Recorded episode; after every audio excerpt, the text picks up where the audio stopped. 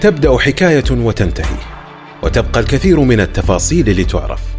تكتب النصوص وتنشر وتبقى الأفكار طليقة لتكشف. تقع الأحداث ويطويها الزمن ويبقى الكثير خارج النص. أنا يزيد الراجحي وهذا بودكاست خارج النص من روتانا أف أهلا وسهلا فيكم في ثاني حلقات بودكاست خارج النص. أنا يزيد الراجحي. في البداية أشكركم على كل تعليقاتكم ودعمكم على الحلقة الأولى. ولكن في حلقتنا الثانية ضيفنا مختلف. في حلقتنا الثانية ضيفنا مثير للجدل. تتفق أو تختلف. هي الإعلامية نادين البدير.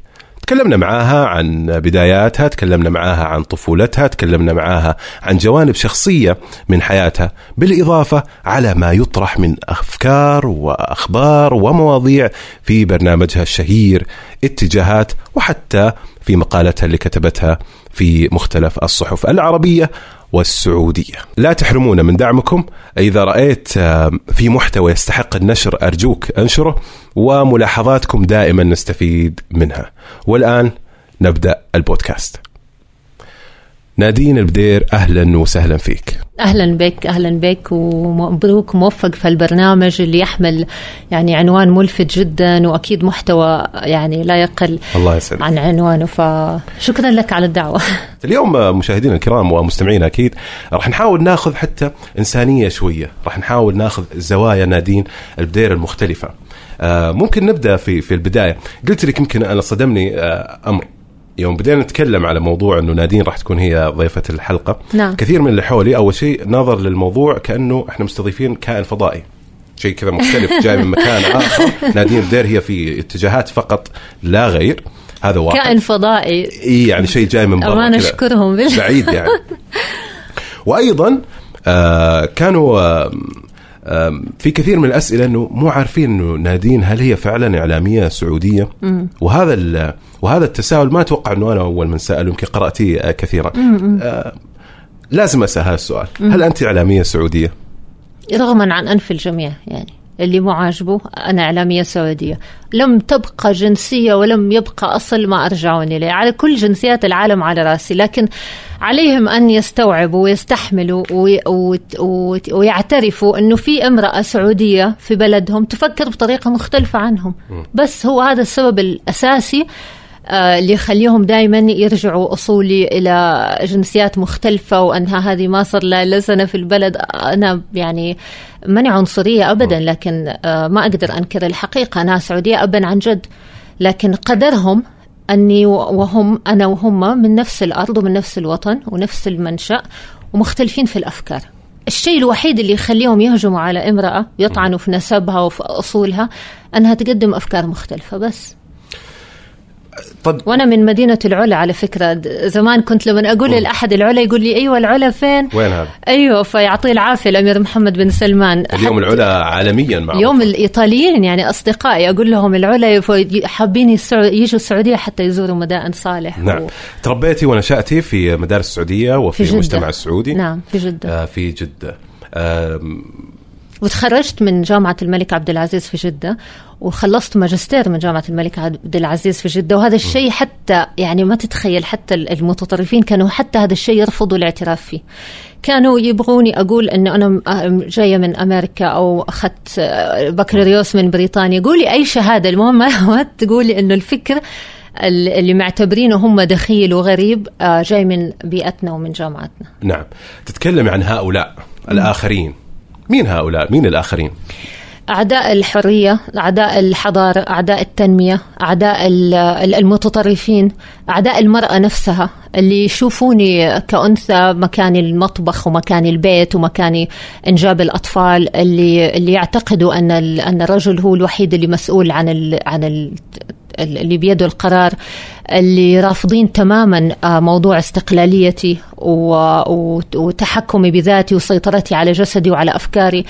هؤلاء كانت كان الصراع معهم الصراع من طرف واحد هم اللي كانوا شنين الصراع. أنا لم أخذ صراع من أي نوع. أنا كنت أطرح أفكار ولا زلت وهم كانوا يعني يشنوا المعارك لأن هذه الأفكار ما ناسبتهم وفي النهاية مشكلتهم يعني. عندما سألتك هل أنت إعلامية سعودية كانت إجابتك غصبا عن أنف الجميع؟ إيه. آه هذا النوع من المفردات اللي ما يمكن هذا النوع من المفردات هو اللي يترك عند المتلقي وجهة نظر أو طابع أنه نادين صدامية أنه نادين عصبية أنه نادين ماني عصبية. آه. شوفني جالسة أضحك غصبا عن الجميع. إيه أنا يعني من فخورة في. أصلي السعودي. ليش ما أقول إني أنا سعودية إيه وأصلي ليه ما كان؟ إنه نعم أنا سعودية. ليش هذه المفرده و- ووضعتيها okay. في الإجابة. ما واضح أنا- إنه لها أيضا دلالات أخرى. طيب إيش دلالات؟ أنا عمري ما جيت قلت يا جماعة ترى انتبهوا أنا أص- أصلي من العلا وأنا زي زيكم وأنا سعودية وأنا من نفس الأرض و- و please الله يخليكم يعني آمنوا وصدقوا إنه أنا معاكم. ما عمري سويت هذا الشيء. لكن صار لي 15 سنة بيطعنوا في نسبي. ويطعنوا في أصلي. وحبيبي والدي يعني كان يعني ما عمره حتى وراني إنه زعلان أو متأثر. لكن في النهاية اليوم لما أحد أنت بتقول لي ما عمري أنا ما عمري طلعت في مقابلات يعني. في النهاية لما تيجي تسألني إيش رأيك بعد 15 سنة أكيد حقول لك غصبا عنهم. يعني صارت عمليات طعن وتشويه بالأصل وبالنسب و... وما أفهم هذا الأسلوب ال... ال... يعني أسلوب جدا بذيء إنك أنت مختلف معي في الفكرة إيش إيه. دخل أصلي وفصلي؟ وبعدين إحنا في السعودية دحين إحنا يعني هذا على مستوى خاص لكن على مستوى عام أنت عشان تقبل ب- بشخص آخر أو تقبل إنه هو يكون مواطن مثلك مثله تبغى ترجع لاصله قبل 200 و100 سنة؟ آه كلام نادين اليوم على معسكر الرجال خلينا كذا نسميه هو ردة فعل لأشياء مورست ضدها؟ أيوه كثير كمان روجوا لهذه الفكرة واللي ما يعرفوا انه والدي آه سبب آه ثلاث أرباع تكوين شخصيتي. يعني ما تتخيل لأي درجة إنسان سابق العصر. وإحنا طبعا ما شاء الله مجموعة من أبناء وبنات لكن هو دائما يقول لي أنت أكثر واحدة تشبهيني. كنت أمضي أو هو كان يمضي معاي ساعات طويلة وكنت أحيانا دحين يعني أستغرب كيف كان له خلق يعني يخصص لي ساعات في اليوم أحيانا تكون في الصباح الباكر أحيانا في العصر. ويتكلم أعرف دائما لما أقرأ عن انديرا غاندي آه نفس علاقتها مع جواهر لال نهرو والدها كانت علاقتي مع والدي. آه فعلا لما أقول لك سابق عصر يعني أنا أتكلم لك عن زمن الغفوة. آه زمن عز التطرف وما هي احب معروفة بالصحوة. اي ما أحب أحكيها صح وان شاء الله يعني يجي يوم تختفي كلمة صح لأنه كانت غفوة مميتة. كان يتكلم عن السياسة يحكي لي قصص تاريخية يجيب لي صور آه مشاهير السياسيات في أوروبا وباكستان وكان يقول لي أنه لأنه بنات جيلي كانت آه كانت آه يعني منتهى طموحاتهم أغلبهم الفئة القليلة اللي كانت يعني مختلفة طبعا هي غير جيل اليوم. كان منتهى الطموح إنه أبى أخلص من بيت بابا وأتزوج وأخلف وأعيش حياتي. فهو كان يقول لي عندك طريقين يا يعني إنك تشدي حيلك وتكوني امرأة سيدة مختلفة وتكوني سيدة نفسك. حتى يعني لازم تعيشي سيدة نفسك وحرة نفسك. وبعد كذا تفكري بالرجل المناسب اللي لازم تتزوجيه. أو تكوني واحدة من هالبنات اللي عايشين عادي و وتتخرجي وتتوظفي بوظيفة عادية. كان له جدا دور كبير يعني كان التعاطي مع الطفلة الأنثى. مختلف تماما عن كل آباء صديقاتي ومعارفنا. آه يمكن كان في ناس آه كان يعني يمكن يلوموه على هذا الشيء وقتها لأنه كانت ال ال الوجهة الطبيعية لأي بنت في عصر في عهدي تشتغل بالوظيفة التقليدية اللي كانت متاحة وتتزوج. بس هو ما كان يهمه وكان يقول لي كون إنه في أخطاء بتشوفيها في المجتمع أو تقاليد هو شايفها مخترعة من من متطرفين لأنه كان يقول لي ما كانت على أيام جدنا ولا جد ولا جداتك هذه التقاليد والمجتمع كله يتبعها مو شرط إنك تتبعيها. وخالفي والدي علمني أدخل الصراعات وحيدة علمني أدخل معارك وحيدة هذا الشيء ما هو سهل ابدا علمني أعيش آه، مختلفة وأنا فخورة باختلافي. طبعا كانت كان ال- الشيء كان وافق هواي لأنه هذه شخصيتي أصلا. وما كان شيء سهل ابدا إنك تعيش حياة مختلفة في ذاك الوقت. لكن اليوم أقول كانت تستحق المغامرة. فوالدي والدي طول عمره يقول البنت في نظره إذا اعتمدت عليها حتطلع أقوى من الولد. ودائما يشوفني أكثر واحدة يعني فيني الصفات اللي ممكن يعتمد عليها أكثر من الولد. فحكاية وعلاقتي كان في كل أفراد عائلتي كانت يعني مسالمة وما كانت جيدة جدا يعني فوق الممتازة. حكاية إنه في ردة فعل و آه العنف هذا ما عمري شفته أنا في عيلتي نهائيا. يعني ما عمري شفت آه وأب زوج يضرب زوجته. ما عندنا هذه الأمور. بالعكس آه كانت عائلة يعني ولا زالت آه، محافظة لكنها متحررة. آه شواء يا هو هذا. هو أنت يا تكون محافظ يا تكون آه، متحرر لكن تقدر تجمع بين الاثنين. آه، اللي هي الفطرة فطرتنا في الجزيرة العربية اللي إحنا إحنا أحرار في أفكارنا لكننا محافظين على على أصول معينة. آه كان في كان في تفرقة ما بين تقاليدنا الأصيلة اللي كانت موجودة شيء في بيتنا وما بين التقاليد المستحدثة اللي اللي مدخلينها جديد علينا في في فترة الغفوة. آه كان بيت آه أشعر إنه كنت أشعر إنه في سياج حول بيتنا. لما كنت أجيب فكرة متطرفة من من المدرسة وأدخلها للبيت آه على طول تصير زي حالة استنفار من أبي وأمي. ويجلسوا يشرحوا لي إنه هذه الفكرة كونها موجودة في المدرسة مو معناه إنها فكرة صحيحة. فلازم تنتبهي. وهم اللي شرحوا لي عن الإسلام السياسي هم اللي شرحوا لي عن جماعة الإخوان آه، من طفولتي وأنا أقرأ يعني. فردة الفعل اللي هم شايفينها على نتيجة عنف يعني واجهته كنت يعني أنا الحب اللي شفته من من والدي. أتمنى كل بنت تعيشه. يعني هم يقول لك إنه إن كبر إن كبرت إن كبر ابنك خوي. اي صحيح. لا إن كبرت بنتك خويها. لأنه ما تتخيل لأي درجة إذا عندك طفلة وصارت مراهقة وصادقتها ترى صداقتك مع بنتك أهم من صداقتها مع أمها. لأنه القوة اللي, اللي, اللي منحني إياها والدي مستحيل كنت أخذها من, من أي امرأة حتى لو كانت أمي. يعني حاخذ حنان وحب من الأم. لكن ورغم أنه أمي كمان أعطتني قوة شخصية لكن ال ال الأب هو اللي يحميك هو اللي يعرفك إيش المصايب اللي صايرة في العالم هو اللي يعطيك الجلد. وصداقة الأب مع البنت يعني أنا برأيي جدا جدا مهمة. فما كانت آه، بالشكل اللي هم يتخيلوه بالعكس. نادين تستائي من بعض هذه الصفات اللي ممكن آه، أول حملات أول آه، يعني عفوا هناك في شتائم تقدم يعني إلى هذا إلى هذا المستوى ممكن تصل. علاقتك مع جمهورك كيف تصفيها؟ ممتازة. علاقتي مع جمهوري. م. ورغم الشتايم ممتازة. أنا حتى علاقتي مع أصحاب الشتايم ممتازة جدا. كيف؟ بيتابعوني يتابعوني ويكتبوا عني وأشكرهم وأقدرهم على وقتهم اللي ينفقوه هم جالسين يكتبوا عني. هم حتى لو كانوا قاعدين يشتموا رغم بذاءة هذه الشتائم يرسلوا لي رسائل أني أنا مؤثرة وأني أنا موجودة وأني صاحبة آه، تأثير. فشكرا عن جد للجميع. ويعني ما تتخيل أنا ماني ما عمري غضبت ولا عمري يعني زعلت من أحد. أنا التربية اللي تربيتها تربية تسامح ما تربيت وأنا ليبرالية. يعني الكتب الليبراليين اللي كنت أقرأها علمتني أتسامح. ممكن لو نشرح شوية للمتلقي إيش يعني تكون ليبرالي سعودي؟ يعني مسلم. لأنه أيوة. لأنه هذه المصطلحات غالبا ما تجي في جملة واحدة دائما تكون أضداد. شوف هم هم تم تشويه المصطلح. تم تشويه مصطلح الليبرالية. شوهوا مصطلح الحداثة شوهوا مصطلح العلمانية دحين مشوهين مصطلح النسوية. كل المصطلحات كفر وعربدة مع أنها يعني ما لها أي علاقة بالكفر ولا لها أي علاقة بالتفسخ الأخلاقي. كونك أنك تكون ليبرالي يعني أنك تكون حر وصاحب مبدأ صاحب آه، كلمة أو صاحب فكر معين مختلف عنهم. هذا الشيء اللي هم شوهوه. طيب. هل لأنه ممكن آه، أبناء هذا الفكر هم اللي شوهوا صورته؟ يعني لما تجد إنسان أو أو شخص يصف نفسه بالليبرالي أو العلماني أو ما إلى ذلك تجد كتاباته وتجد أفكاره وتجد آه، توجهاته. ما هي جيدة؟ يعني مو شرط إنها تكون جيدة بالنسبة لي أو بالنسبة لي. زي إيش؟ طيب كيف ما هي جيدة؟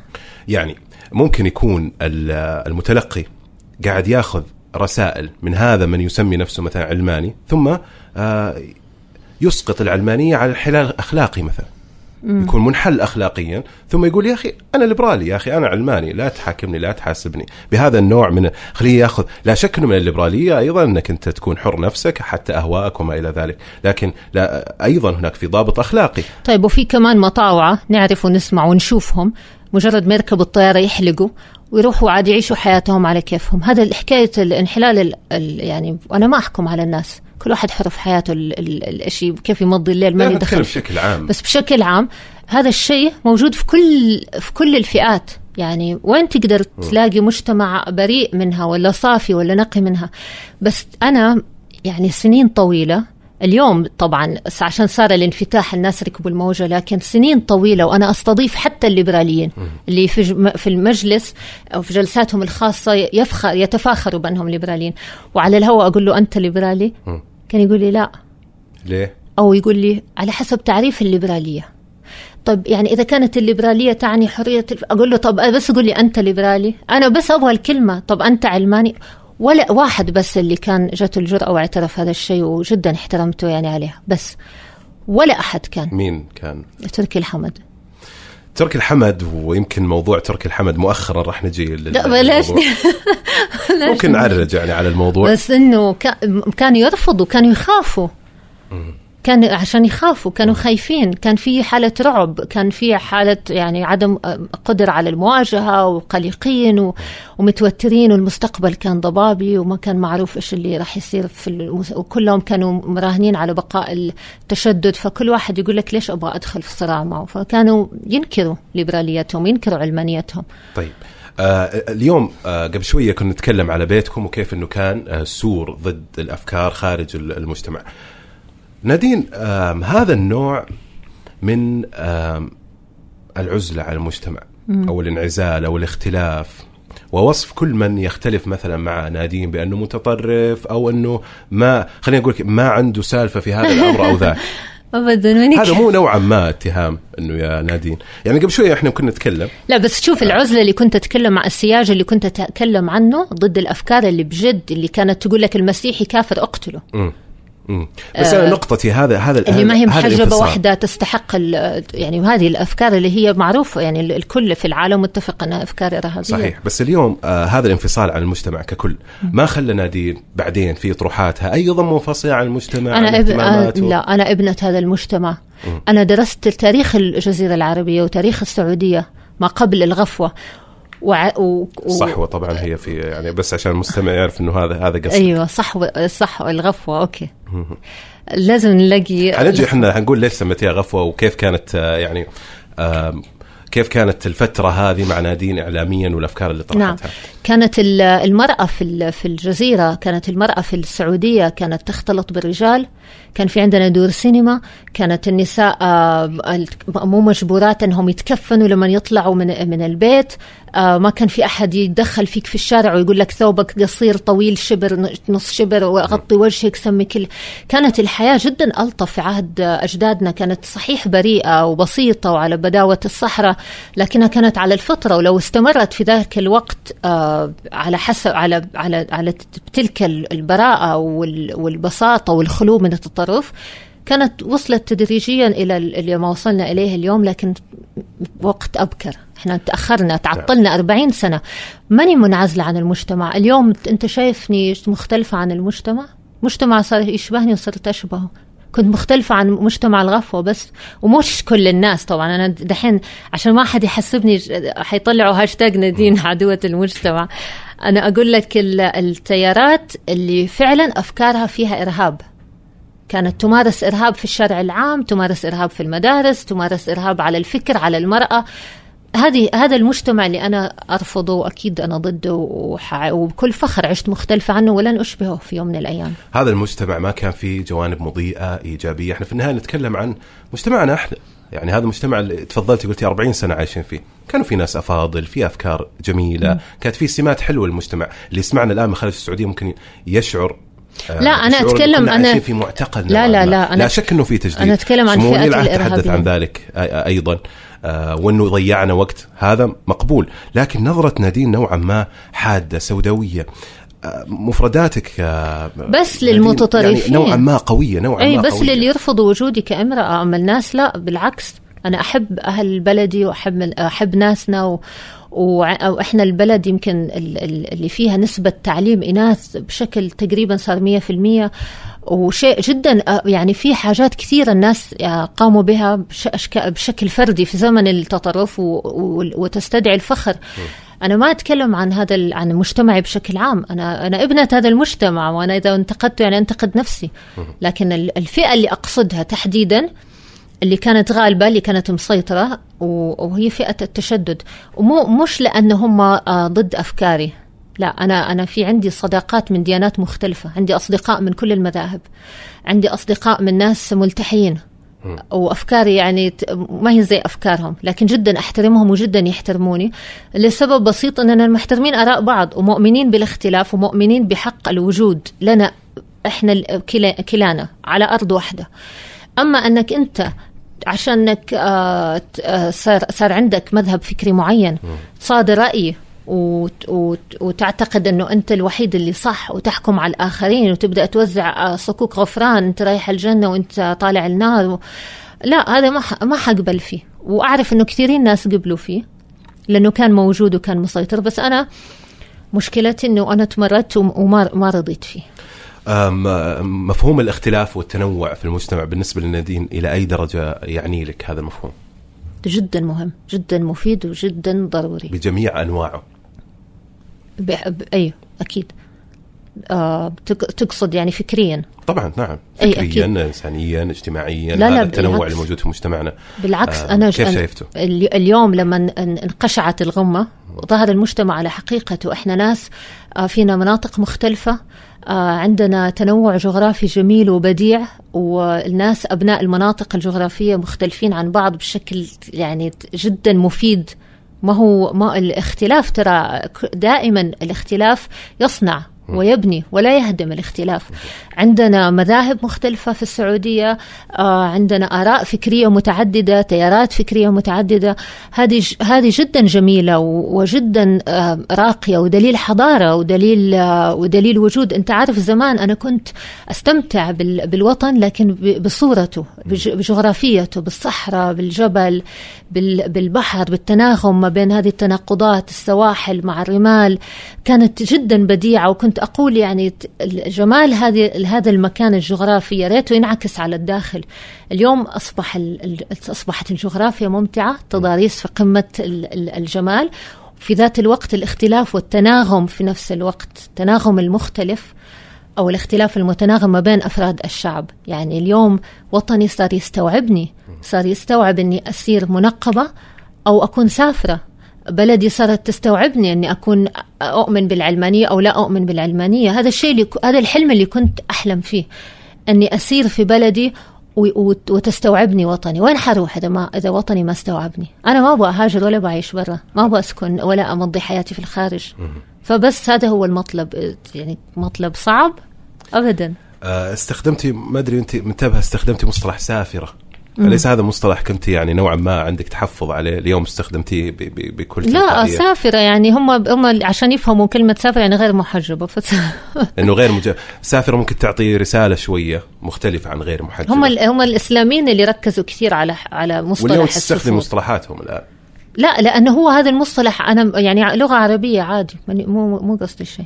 طيب. أو أقول لك غير محجبة طيب. خلينا نبدأ أو بدينا مع نادين في المدرسة أو أوكي في أس أنا البيت. أحيانا أستفزهم لما أستخدم هذه اللي خليني أعترف لا عشان كذا أنا. وقفت عشان كذا أنا وقفت أنا قلت يعني المفردة غريبة نادين ما تستخدمها فأكيد في أيوه آه، لا يعني بس راجعت آخر. نفسي قاعد أوكي بستفز طيب بيت نادين كان مختلف آه، نوعا ما إحنا ما ندري يعني ما, ما أتوقع ان نادين تدعي. أيوه انه إنه بيتها هو الأفضل لا، والفكر. اللي موجود مختلف وانها في بيت ملائكي كثير من البيوت كانت وال- والآباء كان أيضا كان في. صلاة كان والدي يعني كان شوف كوالدي كان ما يقطع فرض وإلى إلى اليوم الله يحفظه ويروح المسجد أو ويحثنا على الصلاة لكن كان يسمع موسيقى وشذب وهذب ذائقتنا الموسيقية يعني كنا عايشين على الفترة اللي ال- اللي دحين عايشين فيها. ال- المجتمع صديقاتك آه، في في الجامعة في المدرسة المراحل يعني الثانوية لما بديت تكوني شخصيه يعني الإنسان يبدأ كل ما يكبر يستقل شوي ويكون وجهة نظر صديقاتك في ال- في المدرسة صديقاتك في ال- في الجامعة شبيهات بك هل كانت تشوف نادين مختلفة عنهم أم لا؟ حاسس إنها واحدة منهم. آه بعضهم كنت آه هذا إذا كنت صرحت يعني أنا كنت أحلم وأنا آه بصمت. ما كنت أحلم بصوت عالي. فحتى ما أكون مختلف ما أكون يعني مختلفة عن المجموع. كنت كنت أحب صديقاتي كثير وكنت اجتماعية يعني في الجامعة وفي المدرسة. لكن إذا كانت كنت صادقت مثلا إنسانة وصارت قريبة مني كثير وحكيت لها على أحلامي وأهدافي فكانت تقولي ليش؟ عرفت تجلس تنصحك و... على سبيل المثال أحلام وقتك. زي إيش يعني اللي كانت ممكن تصطدم بالمجتمع؟ إنه أنا ما أبغى أتزوج دحين مثلا. مو وقت زواج أبغى أتعلم وأشتغل. خاصة إنه ما في رجل مثلا مناسب. تعرف يعني آه هو كان العرف السائد وقتها. إنه رجل إذا جاء واحد وسألت عنه وكان كويس خلاص تتزوج. صحيح. زواج الصالونات هذا. زواج الصالونات. نعم. أنا كنت عندي طموح عندي الكون كله يعني كان حدود طموحي كانت الكون م. وتتمدد مع تمدد الكون أحلامي. فما كنت حاسه كنت حاسة إنه أنا اذا إذا حصلت نفسي بزواج وإنجاب متى حاشتغل متى ححقق أهدافي؟ والشيء المضحك عشان كذا كان كنت أحلم بصامت إنه لما تعبر عن هذا الشيء قدام الناس حيضحكوا عليك وتكون مسخرة لأنه لا في فرص وظيفية ولا في ولا المرأة خرجت للعمل ولا يعني كانت الدنيا مضغوطة. فكنت أحلم في الهواء يعني كانت كان حلم مغامرة كان مخاطرة. كملت الدراسة حصلتي على البكالوريوس في تخصص. م. طبعا أنا أهلي يعني مو كل أخواتي شبهي ولا أولاد عمي شبهي. أنا أنا كنت يمكن أقرأ كثير. فالقراءه خربت لي أفكاري. تقرأ لمين بس لا بجيك على تقرأ لمين تخرجت من الجامعة في تخصص؟ إدارة أعمال. إدارة أعمال وأيضا آه، حضرت الدراسات العليا. إدارة أعمال. إدارة أعمال. لأنه ما كان زي ما تفضلتي في مجال إلا أيوه. إلا هذا التخصص تحديدا. نعم. بعد ذلك متى بدأت العمل الصحفي؟ متى بدأت العمل الإعلامي؟ وين كانت البوابة؟ كيف عرفتي أنه هذا الطريق هو الصحيح؟ نعم. أنا كنت حابة العمل الإعلامي لكن كان جدا يعني وقتها صعب. كنت كمان نفسي أتخصص إعلام. آه، والدي ما وافق لأنه ما استوعب إنه بنته الصغيرة تسافر وتعيش برا لحالها. كانت المسألة هذه مفروغ منها كان رافضها نهائيا. فبس في أيام الماجستير آه، وعدني انه خلاص إذا خلصتي ماجستير كبرتي آه، سوي اللي تبغيه بعد الماجستير. تسافري تكملي دكتوراه تشتغلي في الإعلام. وتعرف هذه الفترة اللي أنت تكون أمامك الخيارات حققت اللي تبغاه وخلاص أخذت موافقة أهلك أنك تسوي اللي تبغاه. فتكون محتار إيش تختار بس إنه الشيء الوحيد اللي كان أمامي هو الدكتوراه إني أطلع بريطانيا. فأيامها أيام الماجستير كنت أكتب مقالات. وكانت و... بدأت الكتابة إذا في في هذه الفترة. أيوه يعني كنت تحضر الماجستير. بدات الكتابة. أيوه. وين كنت تنشري؟ أول شيء نشرت في عكاظ بعدين آه، في مجلة المجلة. فقط لأعبر وأقول للعالم إنه هناك امرأة تحيا هنا وغاضبة إيش كنت كانت تعلم. أول المواضيع اللي تناولتيها عن يعني المرأة. أول مقال هل تتذكر عن إيش كتبتي؟ كانت عن المرأة والسياسة ودخولها مضمار السياسة و... أي أقول لك أحلامي أحلام يعني يقظة يعني و... أحلام يقظة أنه كيف العرب المسلمين عندهم رئيسات وزراء عندهم حاكمات. إحنا في العالم العربي ما عندنا هذا الشيء. فهل هو لجينات عربية ترفض هذا الأمر؟ لأنه طالما موجود في العالم الإسلامي معناه في في خطأ عربي مو فكتبت في هذا أول شيء. أيوه أكفك. فهذه المقالات اللي كتبتها نعم. سوت لفتت نظر بعض الصحافة لي. وأنا آه يعني بجد كنت أكتبها وما كنت آه كان حلمي أشتغل في الإعلام. لكن من وين أبدأ يعني ما كان في أي بداية من كيف أي صحيفة زي عكاظ مثلا مشهورة لها مكانها استقبلت مقال من سيدة شابة أيوه. صغيرة ومجلة المجلة مواضيع يعني مهمة مواضيع كبيرة آه، كيف كان استقبالهم؟ كيف سمحوا لك أيضا بنشر يعني هذا؟ هل في أشخاص كانوا داعمين؟ يعني صراحة فضل الصحافة السعودية في البداية علي، صحيح كانت فترات قصيرة جدا لكن ما راح أنساها. عكاظ ومجلة المجلة، يعني مجلة المجلة ترى كانوا كبار الكتاب العرب مو بس الخليجيين يكتبوا فيها. وأنا تفتح الصفحه اللي أعطيني صفحة كاملة. أنا بس أرسلت مقال وصادف أن نشره وبعدين أرسلت مقال ثاني وصادف أن نشره وهكذا بدأت. نعم. فأنا كثير الشباب وبنات اليوم لما أصادفهم ويقولوا لي ما في فرص وما عرفنا وما إحنا لاقيين فأقول لهم آه، ما حاولتوا تقدموا شيء جديد ومختلف. إذا قدمتوا شيء جديد ومختلف حتلاقوا. لازم تخترع الفرصة ما تستناها. فبس آه، آه، في آه، الصحفي الكويتي محمد الجاسم كان قرأ مقالات لي في المجلة.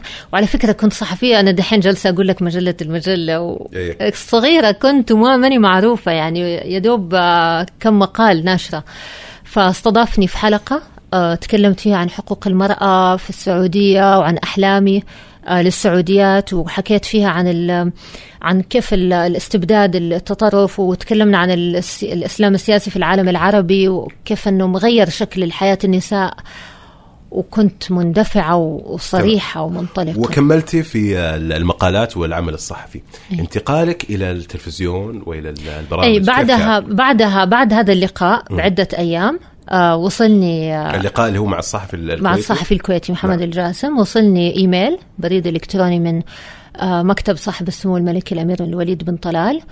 وأنا كنت وقتها صغيرة وأستقبل كذا إيميل من جد كل ما أتذكر. طرت مو من الفرحة من الصدمة. يعني ماني مصدقة ما بقي أحد في في أسرتي ما شاف هذا الإيميل. وكلمتها أبغى أستفسر إيش اللي مديرة المكتب وقتها اللي سألتها فقالت لي هو حاب يقابلك. وفعلا جيت الرياض وقابلته. وكنت كيف كان اللقاء الأول؟ كنت مرعوبه يعني حكينا من بداية دخولك للمكتب. كيف كان إيش كانت الأفكار اللي في بالك؟ okay. إيش شفتي؟ كتبوا لي في الإيميل إنه موعدك آه، بعد ما تراسلت معه وقلت لها خلاص okay بجي. كتبوا لي موعدك الساعة واحدة 47 دقيقة. 47 أي، بعد لا هي. خمسة ولا هي خمسة. لا. طيب. أنا قلت هاديه إنه يبوا اللي يشتغلوا عندهم يعني يبوا يبينوا لي إنهم هديك الدقة وال أي. يعني وين تسمع؟ أنت في السعودية عمرك سمعت في ذاك الوقت؟ عام 2004 لا إحنا عندنا عقب العصر بعد بعد, صلاة المغرب صحيح. وتمد للعشاء أي، يعني. ممكن. وأمير وايش 71 بس أنا حروح ألتزم يعني. يعني أنا حلتزم بالوقت. بس من جد هذه 71 ما حنساها طول حياتي.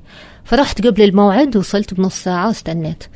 أقسم لك واحدة وسبعة وأربعين. كنت دخ كنت يعني بينفتح الباب ودخلت المكتب تخيل.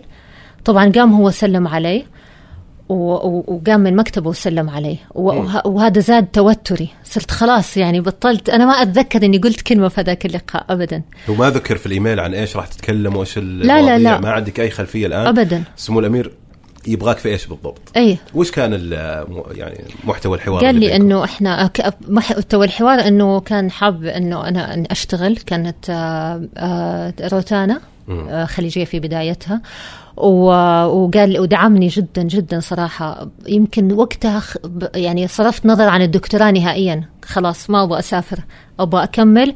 وأنا طالما يعني شخصية زي هذه دعم يعني شجعني وصوتي اذا مؤثر الإعلام لأي درجة مؤثر التلفزيون لأي درجة مؤثر. فقال لي في عليك هجمة كبيرة بس ما تهتمي يعني التنوير آه، قادم لا محالة والبلد يعني في, في اتجاه التغيير.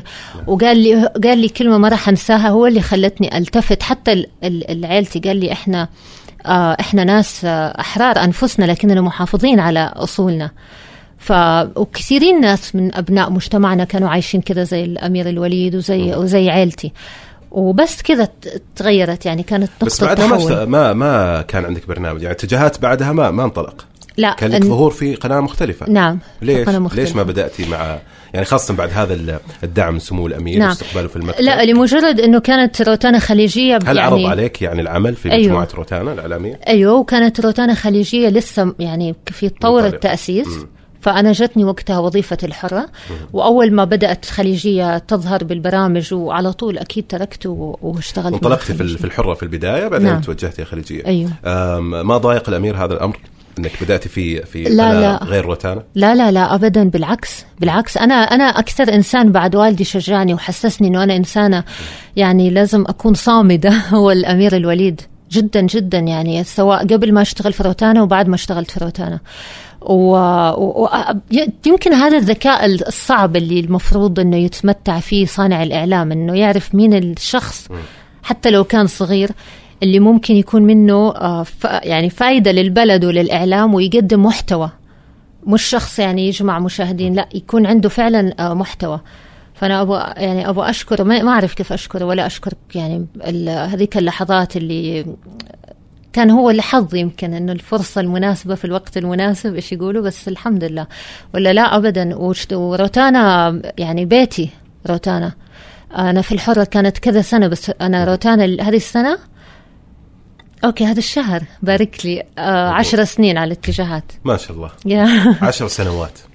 حنخصص آه، نقاط عن الاتجاهات تحديدا وما يطرح على على طاولة الاتجاهات. طبعا بعدين عرفت إنه واحدة وسبعة وأربعين هذه إيه. سمة من سمات الوليد بن طلال. هذه الدقة المت... لا مت... أنا ما قد شفت إنسان دقيق في عمله حتى بال... مع الأجانب. لما كنت أشتغل ما قد شفت هذه الدقة واللامتناهي يعني اهتمام بتفاصيل ال- العمل من إلى. وهذا هذا الأمر يعني آه، أكسبني فعلا آه، قوة صحفية ومعرفة. هل ممكن كنا ما نشوف نادين البدير كما هي عليه اليوم لولا دعم سمو الأمير أيوه؟ ما أعرف إيش كان دائما أنا أسأل نفسي لو ما كان هذاك اللقاء وما ما ما كانت ما ما كان الشغل ما كانت روتانا خليجية. ما أعرف وين كان قدري حيوديني. لأنه أنا كنت أبحث عن منبر أحكي فيه بحرية عن قضايا تنويرية. عن قضايا وطنية قضايا تنموية. وروتانا خليجية هي اللي حققت لي هذا الأمر. نعم. وكنت يعني كنت أحلم أن المنبر يكون محلي. كانت روتانا سعودية يعني المنبر الوحيد وقتها السعودي اللي كان سابق آه، عصره وما كان يجاري وكان يقدم يعني ويجابه وكان في وجه ال- ال- المدفع إذا صح التعبير كانت روتانا. آه نادين يمكن آه متابعيك عندهم تصور. وأنا الصراحة ما أخفيك. إنه كان هذا التصور عندي أنا برضه إنه نادين إنسانة جادة جدا عصبية جدا. يا الله. إي آه صدامية تهاوش على قولهم الهوى اللي قدام وجهها. حرام. يعني في شيء من هذا. نادين بعيدا عن اتجاهات بعيدا عن دورها كإعلامية. شو تحب؟ شو هواياتها خلينا نبدأ خلينا نبدأ ب- ب- بالموسيقى. هل لك نفس في الموسيقى؟ حس موسيقي معين؟ أيوه أنا الما المواد اللي أناقشها هي اللي أعطتني هذا الطابع الجاد. مم. يعني كيف تبغاني مثلا أستضيف طرفين يتكلموا في مشكلة فكرية؟ وأكيد أعطتني هذا الطابع الجاد لدرجة الناس حتى لما أشوف ناس هنا في الم- في المول أو في الشارع أو في مطعم أو وبعضهم يسلم علي أو يبغى يتصور معي لازم يختموها بكلمه والله شكلك بسيطة ومو زي في التلفزيون. كأنك وحش فهذه كلمة وحش ما تتخيل أي درجة صرت سامعتها مم. فالله يخليكم ماني وحش ابدا. ممتاز. وعادية جدا أنا إنسانة عادية وأحب الحياة أحب أحب السفر كثير أحب أحب معرفة أحب أتعرف أحب أسافر عشان أتعرف على شعوب جديدة. وأحب يكون عندي صداقات من من دول مختلفة. وال أيوة الموسيقى أيوة أنا تربيت في بيت يعز الموسيقى ويحب الطرب وأمي علمتني أسمع. الفن ال- ال- العربي. كلاسيكي آه إي الكلاسيك. ال- الكلاسيك ال- الأجنبي تعلمته أنا لحالي في الجامعة يعني بحثت عنه. لكن الكلاسيكيات العربية كنت آه، من وأنا صغيرة يعني كانت جدا جدا تلفتني وتشد انتباهي وسمعي آه فتربيت على أم كلثوم ونجاة الصغيرة وعبد الحليم حافظ وفي نفس الوقت كنت أسمع مادونا وعمرو دياب. شيء يعني من الجيل السابق أو الأجيال السابقة واللي يعني بعدين ال- أيوة. الأغاني الحديثة وإلى اليوم أسمع لمين تسمع اليوم؟ آه يعني الأغنية اللي أنت جاية جاية الاستوديو أو على الاستضافة إيش كنت تسمعي؟ في السيارة. مم. تصدق نسيت؟ آه صح. كنت أسمع أغنية والدتي الله يرحمها. الله يرحمه أغنية لمحمد عبد الوهاب. اللي هي؟ لحنها النجاة الصغيرة ساعة ما بشوفك جنبي. الله. ساعة ما بشوفك فهذه تغني نادين؟ لا آه ابدا ابدا. يا ريت. شيء من كثر ما أحب الغنى والموسيقى كان نفسي أغني بس ما ما عرفت. هذه أغنية وا- والدتك يعني اللي كنت دائما هذه هذه أغنية هذا. السلا- السلام ال ال ال البيتي حقها يعني نشيد ال ال البيت عندها. هذا ال- الأغنية إذا تبغى منها شيء وتبغاها تفرح وترضى بس شغلها الأغنية واطلب منها خلاص. الطلب بعدين. وطبعا أسمع لمحمد عبده أسمع لراشد الماجد أسمع عبد المجيد عبد الله أعشق الفنان عبد المجيد عبد الله وأعشق فنه وأعشق صوته آه عبد المجيد عبد الله أنا سعيدة بإني أحبه بال بال بالصدفة يعني حبيته لأني عرفته بالصدفة. يعني كنت صغيرة و أنا ماني فاكرة كنت في السيارة أو وين كنت وكان في أغنية شغالة وسألت مين هذا اللي يغني. فانبسط لما أنا أكتشف ال- المطرب. تعرف كان هو صغير وقتها. فانبسطت انه انه عبد المجيد عبد الله أنا اكتشفته بنفسي ما سمعته بحفلة أو صحباتي قالوا لي عليه في واحد و وجدا رائعة صوته جدا فيه شجن وفيه فرح في نفس الوقت مرة أحبه. ممتاز. فأسمع الكثيرين بس إنه مشكلة ال- ال- الغنى اليوم صار يعني لازم تبحث وتنبش حتى تجد كلمات مناسبة توزيع مناسب ألحان مناسبة آه لكن آه، حتى بما أننا في روتانا آه أنغام كثير أحب أنغام. أوه. يا. سيدة أنغام. صوتها ترى مخملي مثل صوت نجاة الصغيرة فرائعة جدا هذه الإنسانة يعني تخليني أسرح لما أسمع لها. جميل. هوايات نادين يعني بعيدا عن الإعلام هواياتك أوقاتك كيف تقضيها؟ أو أو إذا لقيتي وقت هذه الهواية تحبيها؟ وكمان راح أقول القراءة عشان ما أزود الجمود اللي أنا فيه. هل القراءة فعلا من هواياتك؟ أي أحب القراءة كثير. أقول لك أنا متى قرأت؟ والله ما أمدح في نفسي بس متى بدأت أقرأ وأنا عمري سبع سنين. يعني قبلها كنت أقرأ آه، ليلى والذئب وكذا عارف؟ صغيرة. بس سبع سنين آه، قرأت أول كتاب في حياتي. وكنت طبعا مختلسته من مكتبة العائلة. في بيتنا كان في مكتبة. و...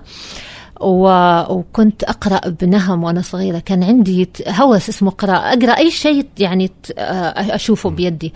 وكتب ماني فاهمة إيش آه، بتتكلم عن إيش. المهم إني أقرأها. فرواية أنا حرة لإحسان عبد القدوس. قرأتها وأنا عمري 12 سنة. بس من كثر ما حبيتها و... و... وكنت كل شوي أغلق الكتاب وأتأمل ال- العنوان. أنا حرة. و... وهذا صار شعاري. من يومها. كنت من كثر ما حبيتها عارف كنت أحط الكتاب تحت المخدة وأنام عليه. وأصحى من النوم الفجر أخذه عشان أكمل. ارتباط عجيب. كان كان كتاب يعني صراحة كان زي ال عارف كيف لما الأسئلة اللي تسألها وأنت طفل وفجأة أحد يعطيك أجوبة بدون ما تسأل. لحياة كاملة. فهذا الكتاب من الكتب اللي أثرت علي كثير. غير القراءة. يعني قلت أنت القراءة ما أبغى الناس تاخذ فكرة. أي أحب أسمع أغاني أحب أمضي أوقات كثيرة مع بنتي. أحب أحب العائلة. يعني أحب الأسرة. هذا الشيء عكس اللي هم أخذينه فكرة عني أنه أنا ضد الأسرة وضد الترابط. أنا جدا مرتبطة في أحب مشهد الأم والأولاد و آه وأحب الرقص. وكثير أحب الرقص يعني. أحسه يفرغ طاقتك و- ويعبر كثير عنك عن غضبك وعن فرحك. والله هذه مفاجأة هذه مفاجأة. أيوه. صراحة. هذه مفاجأة. أنت تعرف شيء؟ عادي أتكلم أخذ اي راحتي تفضلي.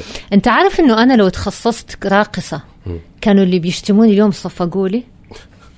وحياتك. هم ما عندهم مشكلة مع جسد المرأة. هم بالعكس رح يستمتعوا. حتى لو ثاني يوم قالوا لك الرقص حرام بس كنت ح... يعني كانوا حين... حينالوا متعة وكانوا حي... حي... حيسعدوا. ليش؟ لأنه هذه بنظرهم حتى الرقص هو مهنة من مهن النساء مثلها مثل الزواج مثلها مثل ال- الإنجاب يعني مهنة ل... ل... لإمتاع السيد الرجل. هم كان عندهم مشكلة مع امرأة تفكر. ما يبغوك تشغل مخك. الرجل؟ يعني شايفة الحين إيش دخل الرجل؟ كان في أمان الله الرجل ما عنده أي مشكلة يتكلم عن مواهب أو هوايات. ما أقدر شفت؟ نادين. أقول يعني لك أي حوار كان. ما كان في أي طاري للرجل ولكن ش... برضه صار في إسقاط لا على والله معسكر كنت أحكي. عن اتهام اتهام. إي ما تكلم اتهام باطل. اتهام. طيب ممكن اتهام باطل. يعني لو- لو كانت آه، نادين لو مارست هواياتها فعلا راح تكون مرضي عنها من قبل إي طبعا. أكثر. كنت حكسب الجمهور إي. كله طيب لا وبعدين مم. بجد يعني يعني أحب الرقص كأنه آه، آه، أكثر من هواية يعني جدا أعشقه مم. طيب إيش كمان أحب أشياء يعني هذه هذه الأشياء آه،. البارزة الطبخ عندي مر... شوف أنا نفسي حلو على الأكل مم. بس متى أدخل تاكلي ولا مت- تطبخي؟ أنا متذوقة الله والله. كلنا أعشق. الأكل وما أكل كثير بس لازم ال- ال- الطاولة تكون يعني آه، أحب منظر الطعام أحب مشهد الأكل. يا الله إيش يجيب لي يجيب لي شعور بالنشوة. ولكن متى أدخل المطبخ؟ يعني هذا هو السؤال. متى؟ ما أعرف. ماذا ما لك تجارب ما عندي تجارب بس أنا أحب أدخل المطبخ ونفسي حلو على المطبخ بس الوقت اللي أدخل فيه المطبخ متى مزاجي يعني يكون كذا متفق مع الدخول المطبخ. في كورونا طبخت. في لي صديق إيطالي اسمه ريكاردو ميرفي أتمنى يكون يتابعني دائما على ال social media فهو الشيف. هو آه كثير يعني يشجعني بالفيديوهات اللي يعملها. وكنت تعرف أيام كورونا أشغل الفيديو اجلس آه، أطبخ آه، بيتزا وأطبخ سباجيتي معاهم. وأنا وأنجي بنتي وضبطتها. أتحداك أتحداك أيوه. نفس البيتزا الطليانية نفس السباجيتي الإيطالي. عجيب. أي خلصت كورونا خلص الحاجة. okay نستمر. لا. قفلنا باب. خلاص. بس إنه لا من جد يعني أحب آه، الأكل الصحي جدا جدا جدا. عندي هوس في الأكل الصحي. يعني آه، حتى بنتي أعلمها هذا الشيء. آه، التركيز على الأسماك كثير وعلى النباتات وعلى الخضار. آه، ما أحب الأشياء المعلبات اللحوم هذه الجامدة مش عارف إيه المصنعة. المصنعة نعم. المع... الأشياء هذه كلها ابدا ما لها وجود في بيتي. يعني جدا. طيب كيف علاقتك مع بنتك؟ هي كيف علاقتها معك؟ هل هي يعني الآن تستطيع أنها يعني تقرأ ما يدور في السوشيال ميديا، تقرأ أو ترى حواراتك؟ دحين صارت تقول اتجاهات بعربية فصحى ما أعرف كيف تنطقها بشكل يضحك بس أيوه تتابع تابع آه زمان ما كانت تتابع كانت ترفض تتابع لأنه هي عندها حلم تصير مشهورة okay. لما البنات في المدرسة صاروا يقولوا لها you're lucky عشان أمك مح... أنت محظوظة عشان أمك مشهورة أمهاتنا يتابعوا مامتك. و... صارت تتابع اتجاهات من وراي على اليوتيوب. أحكي لك نكتة ذاك اليوم. كنا في رياض بارك ماشيين. أنا وهي وجو يعني الحمد لله الحمد لله. أنا من جد يعني ألقى حفاوة وتقدير في بلدي آه، ومن مجتمعي آه، بشكل يعني جدا جميل. فكل ما يجي أحد يسلم علي أو واحدة تبغى تتصور أو واحد يكلمني وهي تطالع ويمشوا يعني ويقولوا لها هاي كذا من بعيد. فجأة قالت لي ترى أنا عندي برنامج على التيك توك وأنا مشهورة أكثر منك. بس هي مسألة وقت. أنا حصير أكثر شهرة يعني بس فانت بس لأنك أكبر مني وانت عديتيني مرحلة عمرية بس هو بس, بس. لا أنا بس أعطيني كمان سنة. ما بدأت هي التيك توك إلا من ست شهور. طيب هذا العالم إيه، ما تخافي على بنتك مثلا في هذا العالم خاصة عندك تجربه ما أتوقع إنه كانت مرة فريندلي أو مرة لطيفة. فيها كان يعني ذكرت إني أخوض الحرب وحيدة. ترى هذه الجملة ما هي بسيطة. لا ابدا يعني جدا صعبة. خاصة لسيده ما نقول شيء لكن برضو طبيعة السيدة إنه ممكن إنها ما تعودت إنها تحارب بهذه القوة. يمكن تصححي لي طبعا. عفوا. أيوه لأنه ممكن تصححي لي يعني. مو خايفة على على اسمها؟ أنجي. أنجي. مو خايفة على مو إنجي.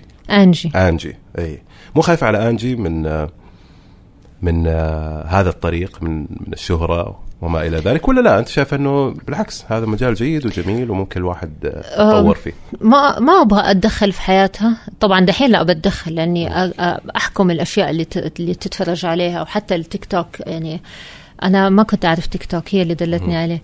فحتى التيك توك الأشياء اللي تنزلها آه، أتحكم في في المشاركين معها إنه يكونوا بس صديقاتها وكذا لأني أخاف هذا العالم لأنها طفلة. لكن بعد عشر سنين آه لما يصير عمرها 18 أو 19 ما حقدر أحكمها. يعني هي اللي حتختار حياتها. أنا أتمنى أنها تختار جانب فيه جمال. ما يكون فيه قبح. يعني كيف يعني بمعنى؟ يعني يكون جمال مجال جمالي فيه سعادة فيه في فن آه غنى نحت رسم بلاش قضايا و...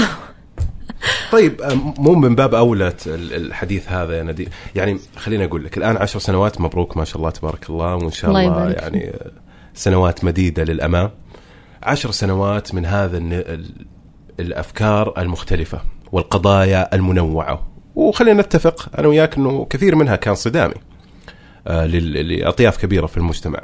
بعد هذه السنوات العشر كيف تنظري للخلف؟ كيف ترى يعني تشوفي التجربة في اتجاهات؟ كيف شايفة القضايا اللي طرحتيها؟ هل في شيء ندمانة عليه؟ هل في قضايا معينة؟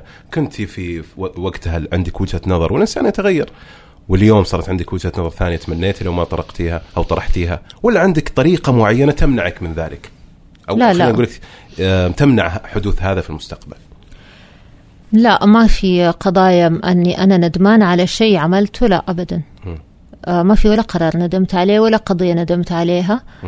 والثمن يعني كانوا ناس يقولوا لي ليش ليش يعني ليش تناقشي هذه الأمور؟ آه تركيها لأحد غيرك يناقشها، تركيها الإعلامي رجل على فكرة المقال لما تنزله كاتبة غير لما ينزله كاتب من أي ناحية؟ وقعه يكون أشد من كاتبة. طيب. يعني اسمع عشان كذا أقول لك هم عندهم عندهم مشكلة مع امرأة تفكر. بعضهم أنا ما, ما لما أقول عندهم أقصد ناس متشددين ما يفهموها كل رجال البلد لأنه رجال البلد صراحة دعموني كثير وكانوا يرسلوا لي رسائل دعم. عفوا عفوا نادين. هذا التصنيف اللي معايا هذول فاهمين؟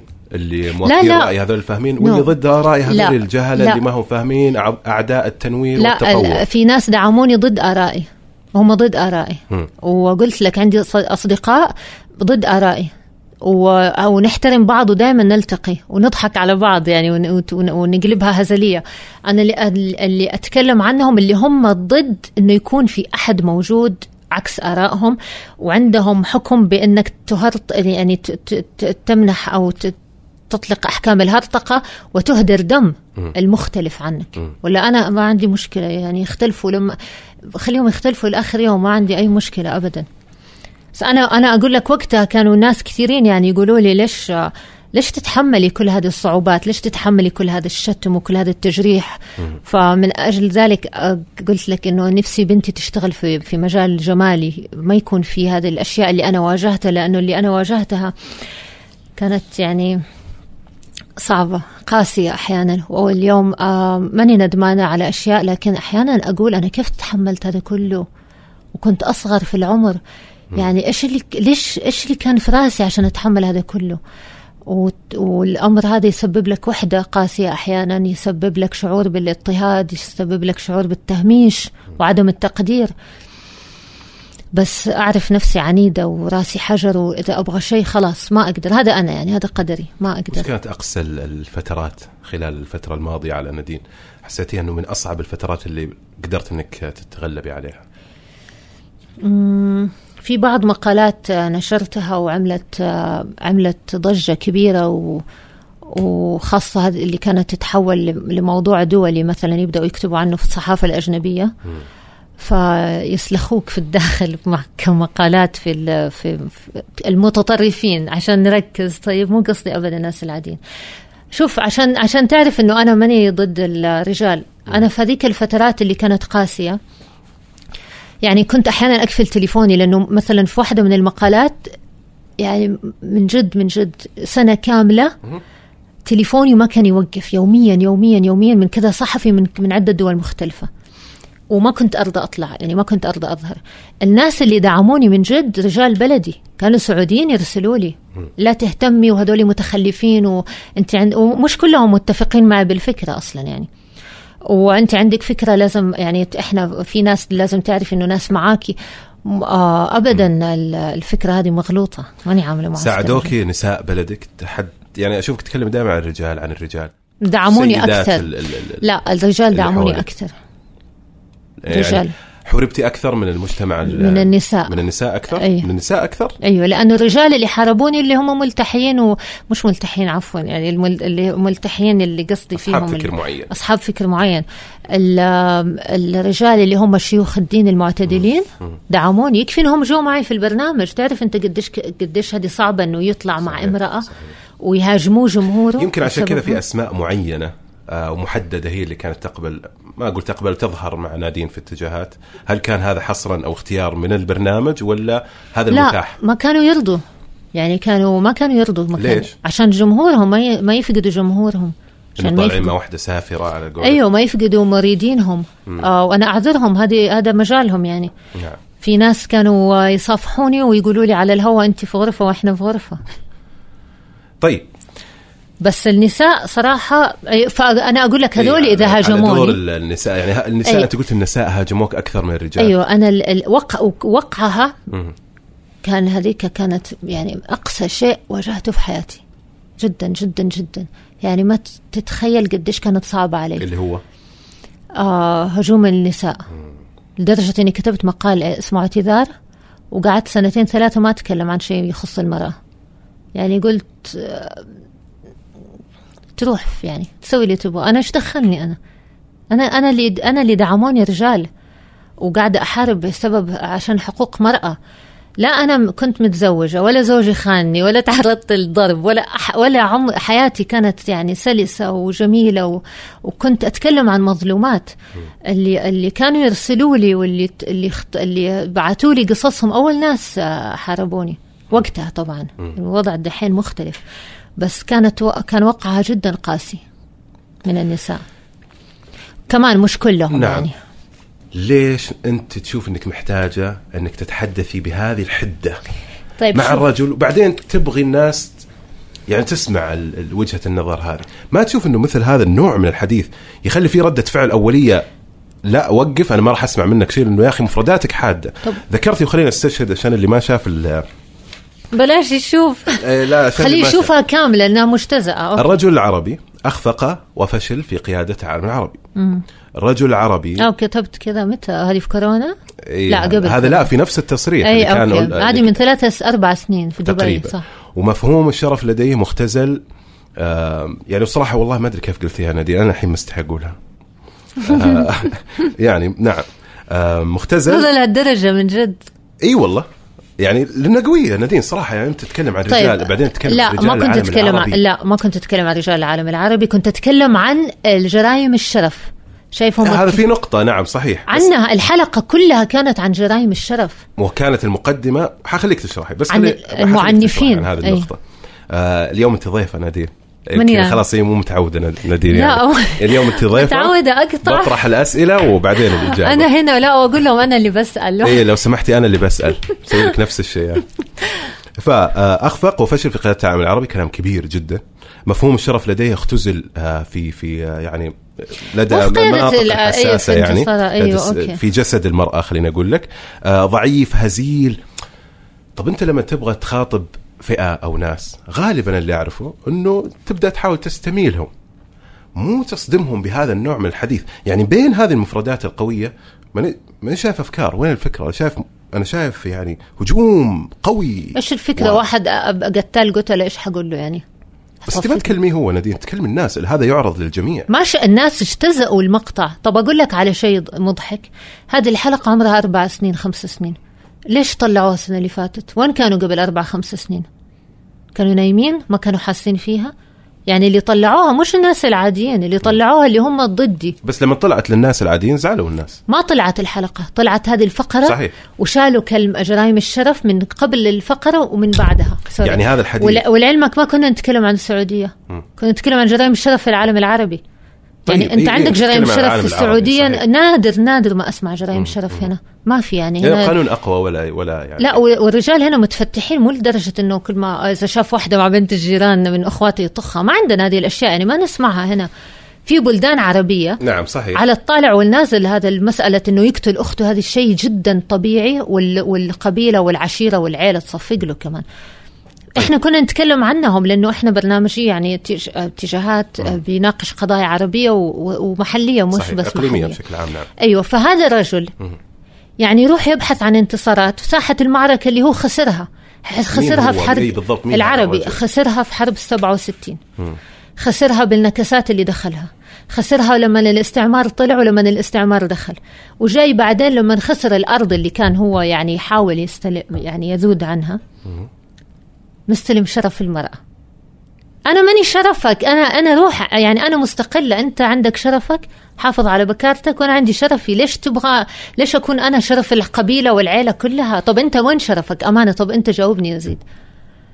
الرجل إيش شرفه؟ دحين أنت كرجل تقول آه، كرجل عربي إحنا ما نتكلم عن أنا ما. أتوقع الناس هنا تبغى إجابات يعني غالبا اللي يسمعوا لا الان البودكاست طب هذا السؤال يعني. منطقي ال- لما أنت تقول إنه أنت شرفي طب أنا مين شرفي؟ طب مو هذا أنا هذا أنا مو- مين شرفي؟ هذا مو أنت مفهوم شرفي؟ جميل لا انه إنه أجعل من هذا الكائن أو هذه لا. السيدة شرف لي أنا لا لا لا هذا شيء جميل هذا يمكن. مفهوم متحكم ومفهوم استبدادي ومفهوم الآن سلطوي استخدامه في شيء لا، آخر أو أبداً ما أو. إسقاطه على بعض الممارسات الدكتاتورية والتعسفية لا، هذا شيء أنت لكني لما أنا العربي يعني اسمحي لي أنا كرجل العربي اليوم لما يتحدث مثلا عن شرفه في السيدة وأنا ضد طبعا كل أشكال التطرف اللي ذكرتيها آه لكن حديثي عن المصطلحات نفسها العربي لما يقول أنا هذا شرفي فهو قد يكون يرى انه الشرف بالنسبة للعربي هو أقصى شيء أقصى شيء عنده وأشرف شيء عنده فوضع السيدة هي في هذا المجال. فسماها شرفي وأحيانا يسمون بعضهم شعر وجهي مرت عليك يعني أي. يضعها في وجهه. أي هذه الناحية هذا النوع الجماليه الجميل للموضوع. العادي. اخذتيه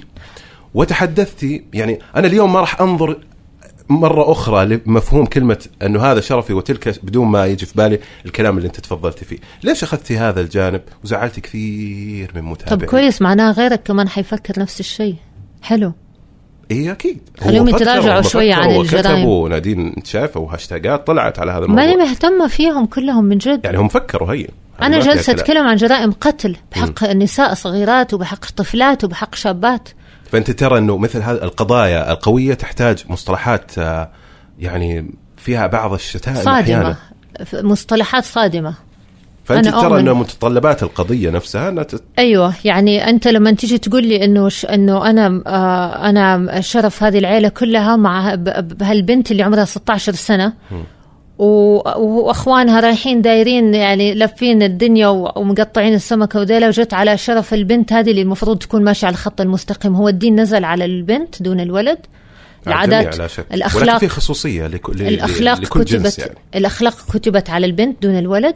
هذه حكاية إنه تربي البنت الولد وتقول له أنت سوي اللي تبغاه صاحب على كيفك وأنت ممنوع تصاحبي. ما هي في عرفي ابدا. غالبا ترى لا يق... يعني الآباء المعتدلين أولياء الأمور والمجتمع بشكل عام لا يقبل آه إنه ابنه أيوة. مثلا يتعدى أو أو طب. خل... أنا ما كنت أتكلم عن المعتدلين أتكلم عن جرائم قتل قتل حصلت في في مناطق عربية. فكنت أقول لهم روحوا يعني عالجوا أنفسكم بدل ما تجوا على البنت المسكينة ما لها علاقة كانت في. في الرجل العادي ابدا. هذول مختلين عقليا يعني و... وعقابهم تعرف إيش في بعض دول عربية ستة شهور سجن؟ صحيح. أنا سمعت بهذا ما أدري عن إذا كان ستة شهور. سجن؟ ويقول لك إنه عشان جريمة شرف. إيش جريمة الشرف؟ يكون شافها تتكلم مع ولد الجيران. حرام يعني. طيب أنا ما ودي يعني أضيف وجهة نظري في هذا الموضوع. أنا أبغى وجهة النظر للمستمع الكريم ولك كضيفة كريمة. طيب ليش الرجل العربي ضعيف وهزيل؟ بهكذا مفردات مفردات آه، وصفتيه ضعيف وهزيل. ما أنا ما وصفت الرجل العربي أنا وصفت بس الرجل اللي يعتقد أنه آم، إذا قتل أخته فسينقذ كرامته. الرجل اللي ضعيف الشخصية اللي يعتقد أنه ال- ال- اللي يمارس العنف آه، لإشباع ساديته آه، لإشباع ضعفه لإشباع اختلاله العقلي والنفسي. الرجل المعنف هو هذا الهزيل وما أعتقد إنه في يعني رأيين. اليوم أقسام الشرط فيها أرقام إنك تتصل وتبلغ عن الرجل المعنف. في قانون يجرم التعنيف. ف- فاذا حديثك وأوصافك هذه عن نوعية من الرجال. عن المعنفين وخاصة القتلة. يعني اللي توص- يوصل فيهم العنف للقتل. طب ليه مو واصل هذا للمستمعين للجمهور؟ ليش في صورة نمطية انها ضد الرجال بالجملة؟ اسأل ال- اسأل أصحاب الحسابات اللي اللي يمارسوا ال- الكذب ويمارسوا التنمر ويمارسوا وعندهم أجندات الله أعلم من وين جت. أجندات؟ سياسية أجندات خارجية أجندات إسلام سياسي. آه هم اسألهم. هم اللي هم اللي يجتزئوا ممكن في فتره من فترات كان غير مقبول في, في المجتمع أن تظهر سيدة سعودية لا، لا. بلا حجاب تناقش هذه القضايا تتحدث عن هذه المفردات أحيانا تكون مفردات حساسة شوية هل هذا الشيء حمل نادين اي لأني؟ تحديتهم كثير وتكلمت عنهم كثير وشتمت فيهم كثير شتمت مو قصدي شتايم يعني نعم. انتقدت آه، وجودهم أحنا أنا بجد يعني مو قصدي أمدح مو قصدي ابدا يفهم إنه مدح ولا تعالي لكن برنامج اتجاهات انتقد الإسلام السياسي قبل أن تبدأ يعني العمليات ال- تجريمه في العالم العربي. كان أول برنامج آه، طرح سلسلة كاملة من الحلقات حول جماعة الإخوان وسيطرتها واستبدادها.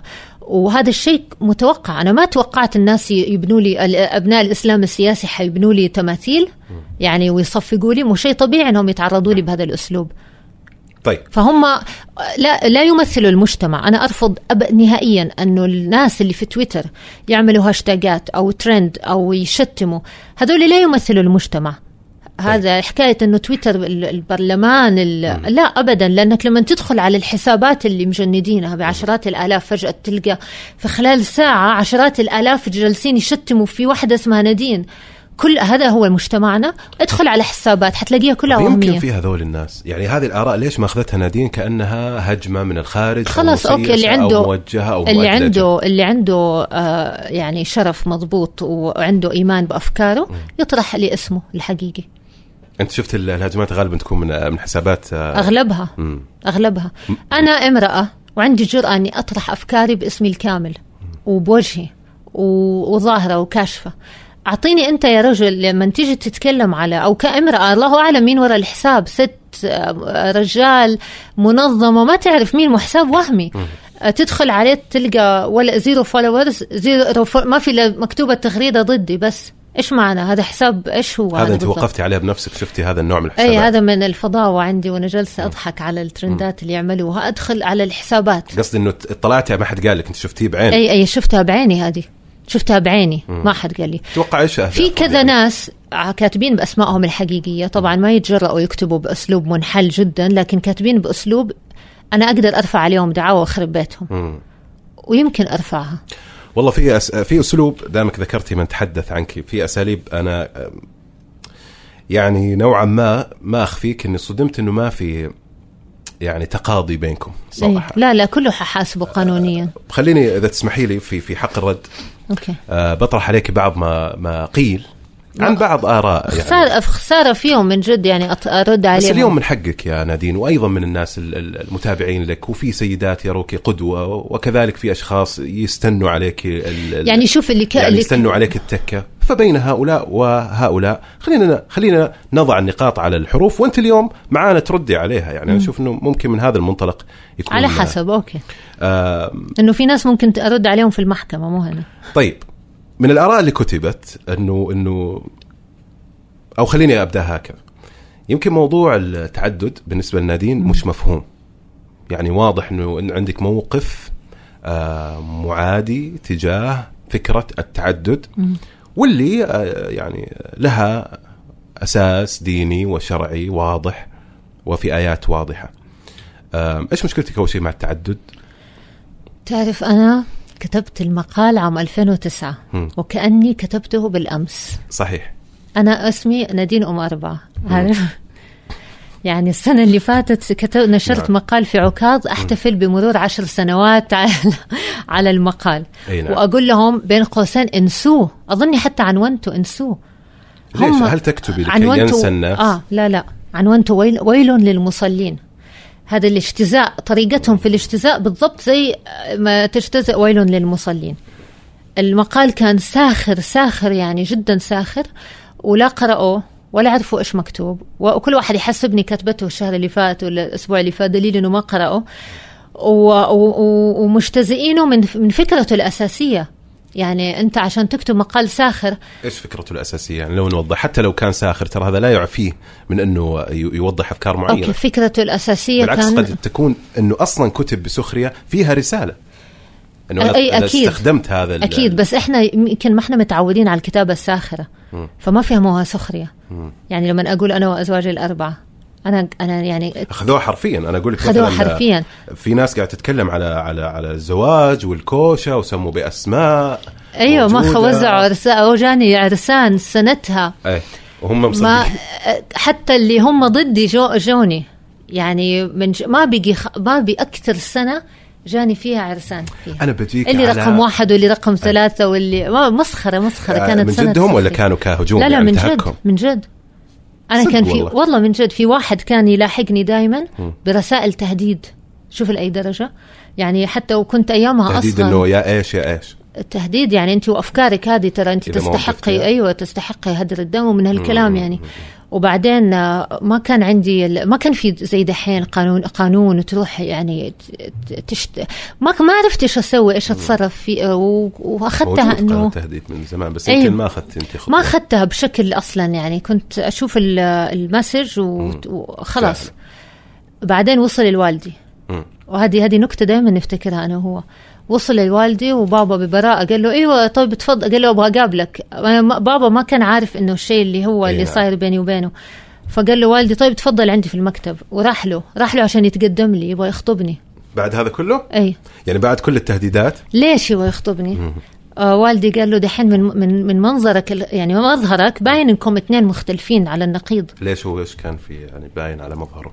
يعني تعرف أسلوبه في اللبس باين إنه إنسان ملتزم مثلا وكذا يعني عارف هذول مست... كيف حي... يعني كان مظهر مطوع. اي مطوع. فكيف حترتبط في واحدة ما هي محجبة مثلا؟ أقل شيء يعني. وراح وتقدم لك في اي مكتب فقال له الوالد. اي فبابا قال له يعني كيف؟ قال له أنا لا لا لا لا أنا ضدها بالعكس. أيوة. أنا لكن أبغى أكسب فيها الجنة واخذ فيها ثواب إذا تزوجتها راح أهديها وأخليها تتوب. هذا كتب في الصحافة على فكرة وخليني أقول لك. يقول شوف التضحية يعني تبغين نقول اسم. الكاتب؟ مين؟ مبارك الشعلان ما ما في اتذكر الرأي كتب. عموما. بس قديمة هذه المقالات صح؟ يقول آه أنت بتنبش الماضي. لا نادين أنت ما طلعتي في أي لقاء لا تنسي هذا فحتى الأشياء القديمة هي لم آه تناقش أوكي. ابدا. يقول الأخ آه أو الكاتب مبارك الشعلان أحاول أن أطبطب على ظهرك. لكي تشعري بالأمان وتتحدثي بشيء من الرقة التي تحتاجينها أكثر من حاجتك لمواجهة تطرف الرجل بتطرف مثله. طبعا هذا جزء من مقال طويل جدا عن الأربع آه، أزواج اللي يعني كان في مقالك الساخر نعم. الحديث عن التعدد وما إلى ذلك. مثل هذا النوع من الحديث ورغبتك كما وصف آه، أن تكوني نواة سعداوي الخليج. كل هذا ال- ال- الضجيج كما وصفه هي صرخة يائسة من نادين لأنها تريد من يطبطب عليها من الرجال إيش يطبطب. عليها يقصد يعني من تبحث عن زوج تبحث عن الزواج تبحث عن رجل يحبها ويعني الحمد لله. يعطيها هذه المحبة الحمد هذا لله حديث مو هذا. حديثنا اللي موجود ترى لا لا لا إنه كل هذا مجرد صيحة البحث عن رجل مناسب لا لا, لا. يعني أول ما تلقى نادين رجل مناسب وتهين به حبا كل هذا ليه؟ راح أنا إيش. ناقصني عشان أبحث عن زوج ولا رجل مناسب؟ والله هذا الكلام اللي موجود. لا لا ابدا. ولا عمري احتجت إني أبحث. بجد والله آه إحنا نتكلم أشياء عادي. اخذ راحتي. أنا بنسى يعني نفسي أنت بودكاست، إحنا, غير التلفزيون. اليوم في مجال ترى لل ولا اللي في خاطرك عمري والله. ابدا بجد. يعني تص... أنا أنا مع مع إنه مرة مثلا تلحق رجال اذا عجبها أو حتى تخطبه. والله بجد ما عندي مشكلة يعني إذا واحدة آه، حبت واحد. أنا عمري في حياتي ما لحقت ورا واحد ابدا. ولا عمري حطيت أحد في رأسي. هم يحطوني في رأسهم يحبوني. يلاحقوني. يعني بس ما ما عمري ابدا احتجت أو حسيت إنه الدنيا والله حت حتضيع ما حقدر أتزوج. ما ما عمري وصلت لهالمرحلة ابدا. دائما في حياتي يعني. تزوجت أنت نادين؟ وانجي أيوه. هي أيوه. يعني ما ما عمري أيوه. هم إيش يحسبوني ما ماني متزوجة. ترى في كثير ناس في تويتر يعني يقولوا إنه ما آه ما تزوجت وما خلفت وعندها عقدة. يعني مساكين من جد ما يعرفوا إيش اللي صاير. ابدا. بس آه، آه المقال أيوة. كان فكرته ملل الزو الملل الزوجي. المقال اللي حضرتك كتبتيه. اي إي نعم. الملل الزوجي. أنا كنت يعني ما كنت تزوجت وكنت دائما بس أجلس مع متزوجين كلهم حاسين بملل. الرجل يحس بملل فيقول لي أنا أنا أبغى فيقول يعني أبغى أتزوج حتى ما يصير طلاق وينخرب البيت ويتشتتوا الأبناء. طيب المرأة تحس بملل إيش تسوي ساعتها؟ هذا هو السؤال. تتطلق ينخرب البيت؟ تستحمل بس وتضحي في خصوصية يعني نادين بين الرجل والمرأة اختلاف لا شك. يعني في الآن وخليني آخذ وجهة النظر المخالفة يرى أنه الرحم واحد. ولا يستطيع انه يفرق بين تعدد الأزواج إن كان موجود. بينما آه، الرجل يعني راح ينسب الابن لأبوه آه، من أي من أي ما سيدة أنا كانت من أي حمض زوجة الدي. ان اي في دي ان اي دحين ممكن. بس بجد كان ساخر.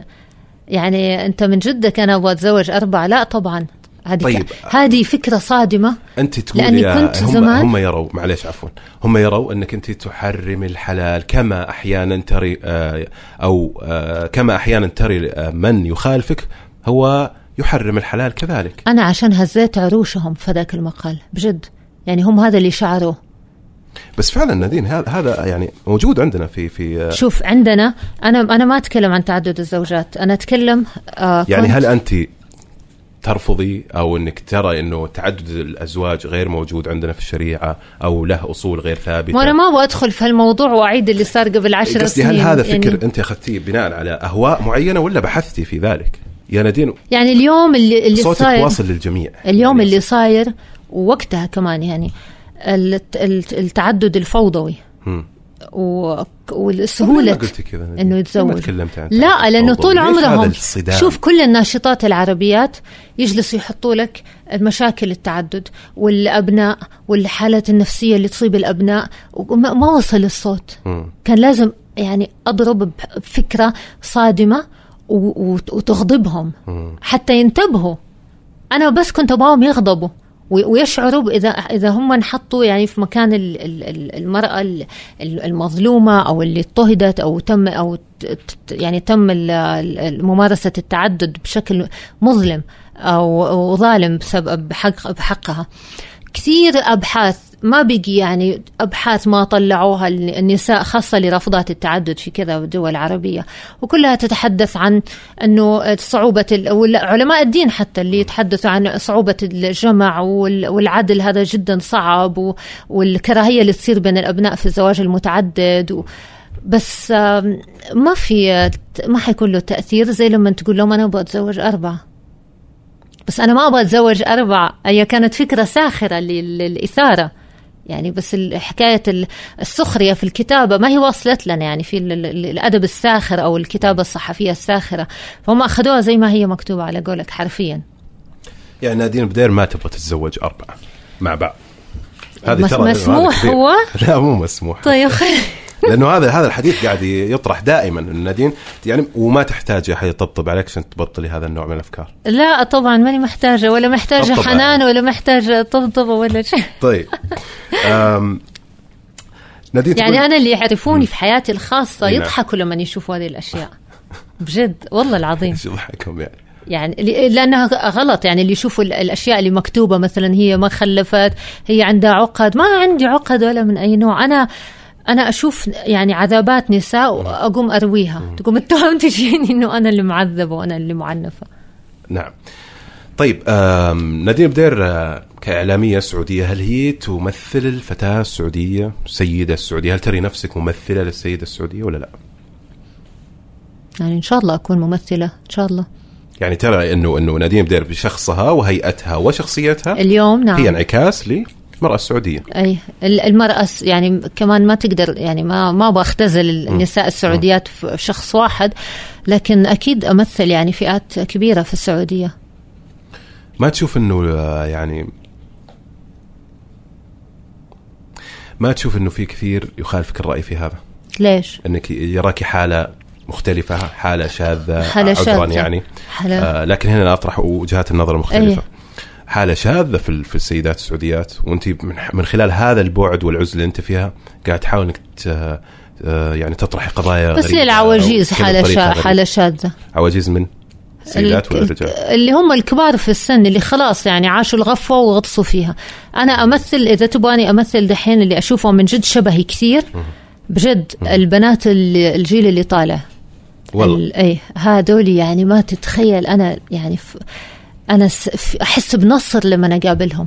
أحس بفرحة أحس بسعاده نفسك انت جيتي في جيل ما كان جيلك؟ أيوه ابدا. أنا هذا الجيل. هذا, هذا جيلي. لأني أفكر نفس كنت أفكر نفس تفكيرهم اليوم. هم طبعا اليوم مثلا البنت آه الطالبة الجامعية ما عندها هوس إنه بس أبغى أتزوج يلا عشان أهرب من بيت والدي. تبغى تتزوج عشان وجدت رجل حبته ورجل مناسب. وهو هذا الشخص اللي تبغى تعيش معه. عارف هذه الأشياء ما كانت زمان. آه اليوم البنت ما عندها هوس آه بالأشياء السطحية عندها هوس بالإنجاز. م. القانون موفر لها هذا الشيء. عندها هوس بالتنمية لأنه الدولة طالبة منها إنها تنزل وتشتغل وتمكين المرأة أصبح يعني مطلب. آه، ما هو حتى صار شيء مزاجي ولا هو اختياري. فالبنات ال ال الكلمات اللي يرددوها اللي هم جيلي والجيل اللي قبلي كانوا يخجلوا منها. م. أنا حرة م. حرية المرأة. الكلمات الجميلة هذه العبارات اللي شعوب ماتت عشانها. اليوم أشوف الجيل الجديد يرددها وهو رافع راسه. بينما جيلي والجيل اللي قبلي كنت لما أقول لهم حرية المرأة حتى عتات الليبراليات. فتقول لي لا لا لا لا إحنا إحنا بنطالب بحرية المرأة إحنا نطالب بحقوق. طب حرية المرأة إنها تكون حرة إنها تكون مستقلة. اليوم البنات بيتكلموا عنها وبيحميهم القانون تحميهم دولة طالبة تمكين المرأة لأنه تمكين المرأة أهم أساسياته أنها تكون حرة نفسها ومستقلة ومعتمدة على نفسها وعندها شخصية حتى تقدر تشارك وتبني. لكل إنسان حدود معينة. تنخفض ترتفع تتنوع حسب أخلاقية؟ هذا أخلاقية في, في, في أخلاقيا نعم قيميا آه، حياتيا يعني بشكل عام. هذه الحدود كثير منها زي مثلا اللي هو نوعية الحجاب فرض نوع معين من الحجاب آه، فرض كلام معين يقال وما إلى أيوة ذلك. أيوة.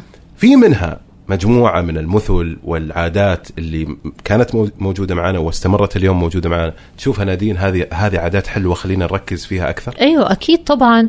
يعني ال ال ال الأخلاق المتفق عليها الجميلة الصدق مثلا الوفاء الأمانة الإخلاص.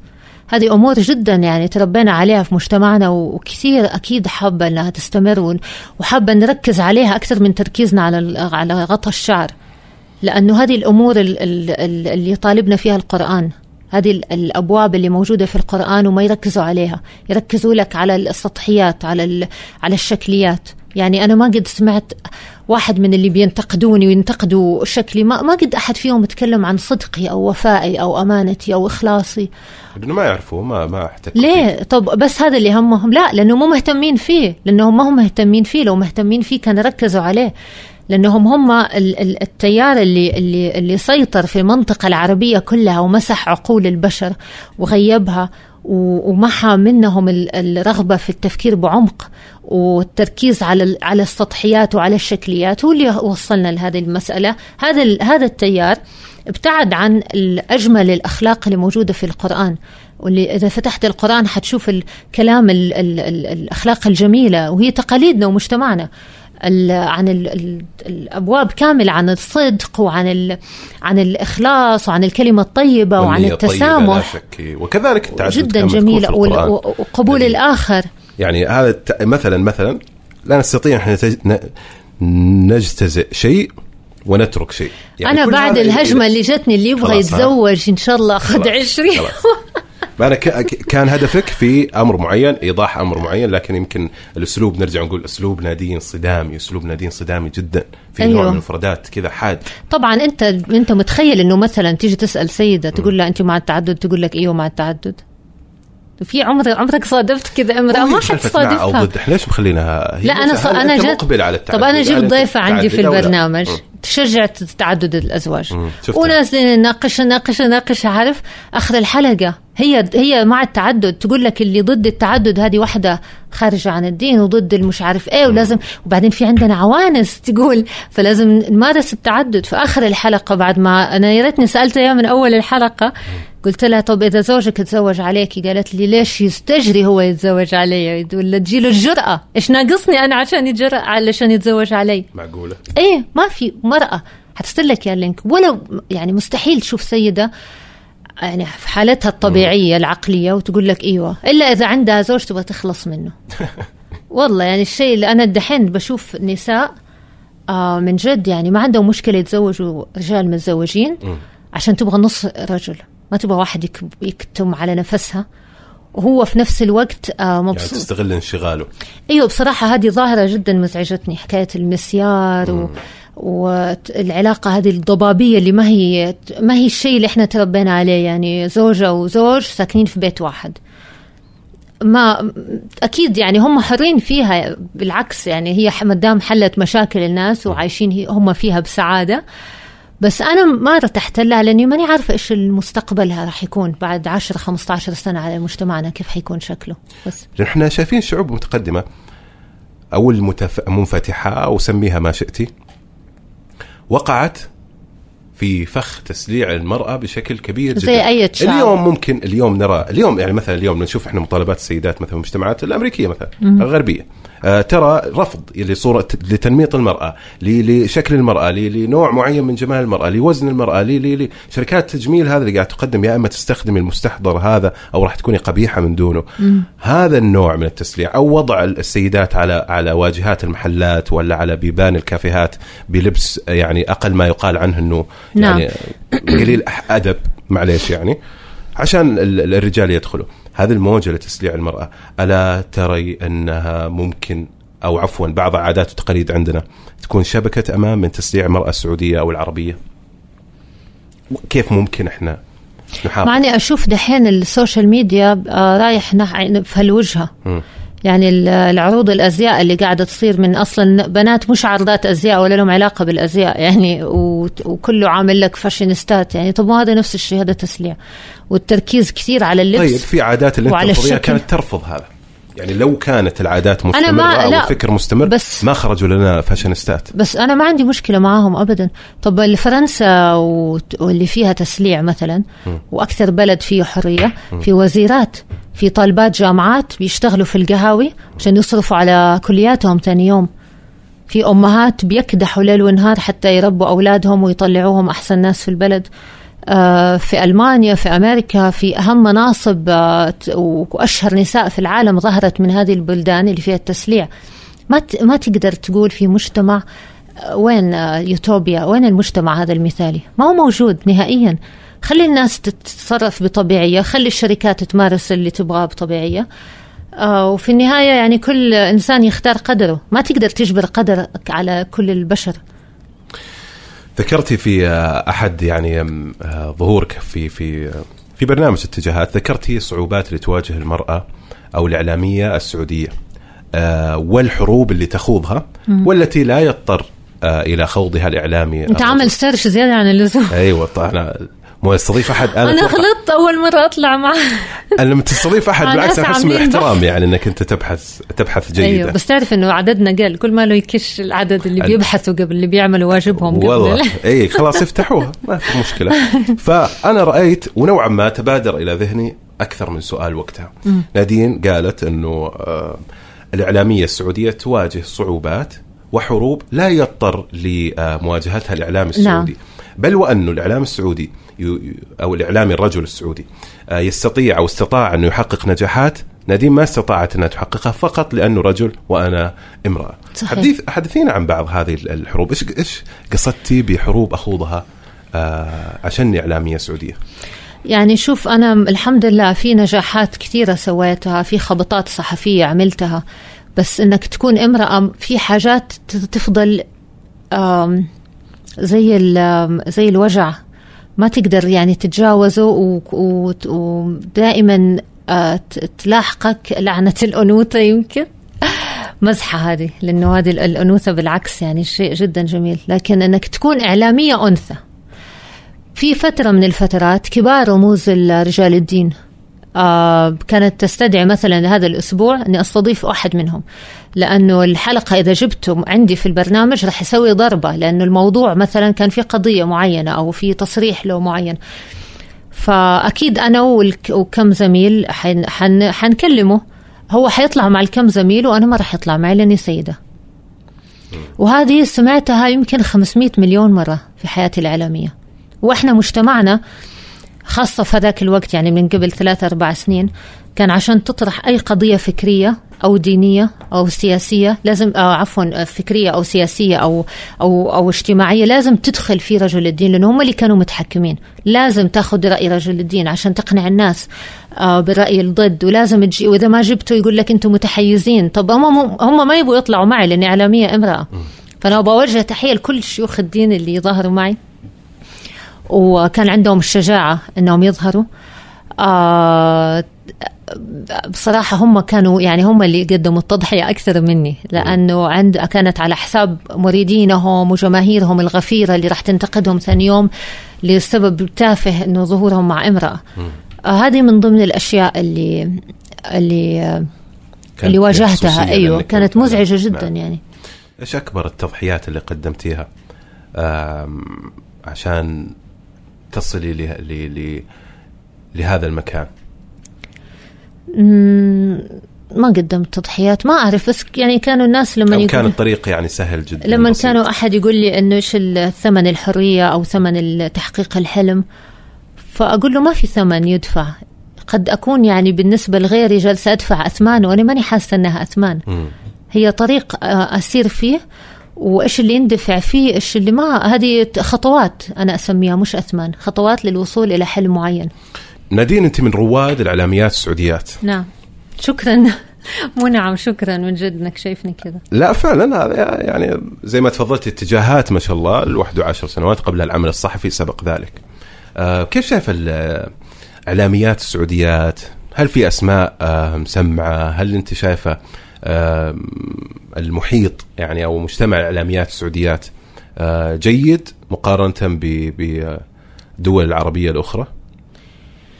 طيب آه، إعلاميات في التلفزيون طبعا خلينا نتكلم عشان أنا متخصصه يعني بالتلفزيون أي نعم بحكم معرفتك يعني سواء كانت تلفزيون أو صحافة أو غيره. طيب شوف أول شيء أنا لقب صرت معترضة عليه. أنا غيرت لقبي ما عاد صرت إعلامية. أنا صحفية تلفزيونية. لأنه لم يبقى أحدا لم ينضم ولا ينتمي إلى المهنة. ما بقي أحد ما صار إعلامي. كله آه، ما في سباك إعلامي دكتور إعلامي مهندس إعلامي فاشينيستا. كلهم صاروا زملاء في المهنة وزميلات. والمهنة هذه جدا صعبة. أنت يعني ما شاء الله عليه شوف عشان تسوي حلقة معي باين كم الأشياء اللي قرأتها. يعني مهنة مرهقة وت وتاخذ من من وقتك ومن عافيتك ومن عقلك. فمش بالسهل ابدا تسمي نفسك إعلامي. ما أبغى أدخل في الموضوع يعني. آه لكن آه إعلامية أبغى أتهرب من السؤال. خلينا نتكلم عن الحالة الإعلامية بشكل عام. يعني كيف تشوف حالة الإعلاميات السعوديات مقارنة بالمجتمعات العربية نعم. الأخرى؟ ما في تفرد ما في شيء جديد ما في شيء مختلف. حضرتك متفردة مختلفة جديدة؟ نعم. أنا لما بدأت ودحين كمان أحاول أبحث عن شيء جديد يعني.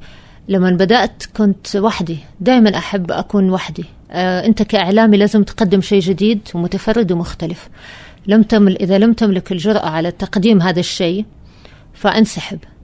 ووقتها كنت يعني آه كان عندي مثلا ميزات آه ميزتني. وكان عندي أشياء كثيرة يعني حاجات كثيرة. لكن اليوم مين أنا أحاول أتذكر بجد أكيد في يعني لكن ما في اسم معين في خاطري. في مذيعات جميلات وأنيقات ويقدموا مادة وعندهم حضور قوي على على الشاشة لأنه الشكل كمان مهم في التلفزيون والحضور جدا مهم بس كون إنه ما في اسم تبادر إلى ذهنك هذا بحد ذاته يمكن آه، بمعياري أنا. للصحفي. يمكن هذا بحد ذاته أصلا آه، عيب يعني.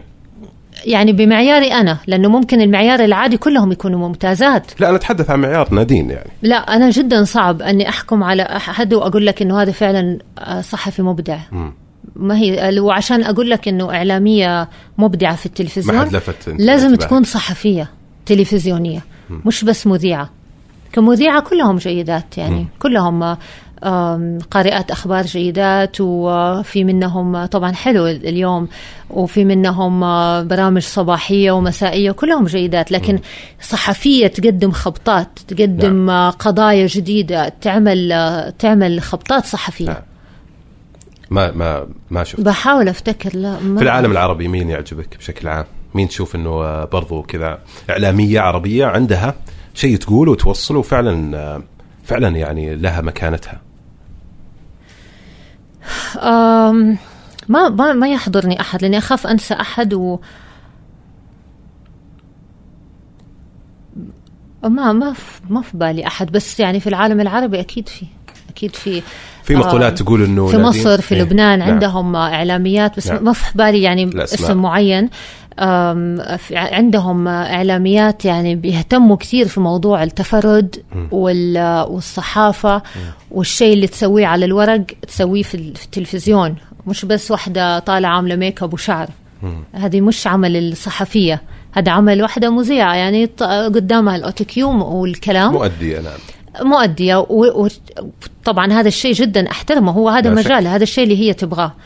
بس أنا عشان أقول لك إنه هذه صحفية لا لازم تكون قارئة نهمة ومتابع متابعة نهمة جريئة بنهم وشجاعة ودائما ما يهمها إنها تكون في وجه المدفع. هذا صفات الصحفي العادي في كل أنحاء العالم. ويكون عندها شبق للمعرفة تكون تحب المعلومة. و يعني طبعا هي الصحافة مهنه مهنة متعبة وفيها صراعات. فعشان أقول إن هذه الصحفية لازم تكون داخلة في هذه الصراعات عملت هذه عملت الضجات اللي المفيدة الإيجابية اللي صار عليها لغط ولا جدل. بس هذه هذا معياري. طب خلينا كذا شوية نصالح معشر الرجال. كيف شايف إحنا تكلمنا عن الجيل الجديد من والله علاقتي أقول لك شيء. أنا اللي أنا اليوم من أول ما بدأت وأنا اتكلم لك عن والدي. صحيح رجعت كلمت الامير عن الأمير أوكي الوليد؟ بس ممكن الناس تتحدث عن عن قامات صديق, يعني صديق عمري صداقة في حياتي يعني الصديق نعم. مش أنثى رجل صديق حياتي. إيش كمان أتصالح؟ أتصالح مع معسكر الرجال.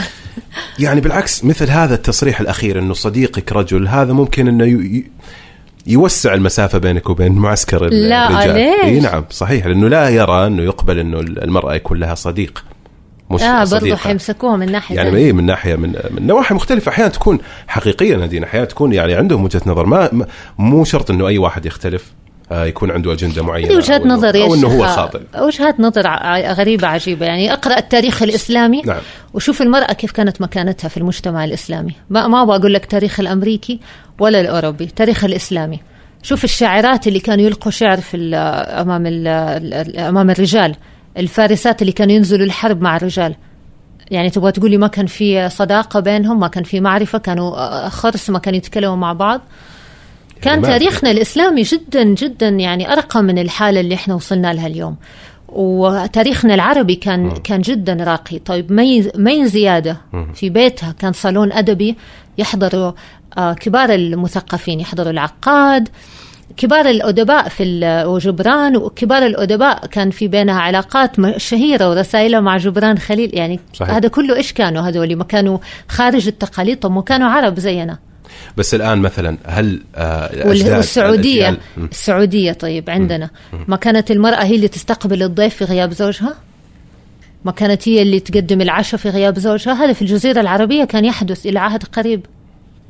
هل ترى آه، نادين إنها مثلا لو قابلت شخص من الأجيال القديمة شخصيا ومظهريا يا نادين. حيقبل عنك حيراك إنه فعلا طبيعية ومن من مجتمع وما انت أنت- خارجه عن القوانين أو تطور الأعراف. أنا تطور تدريجي وطبيعي لأجدادي.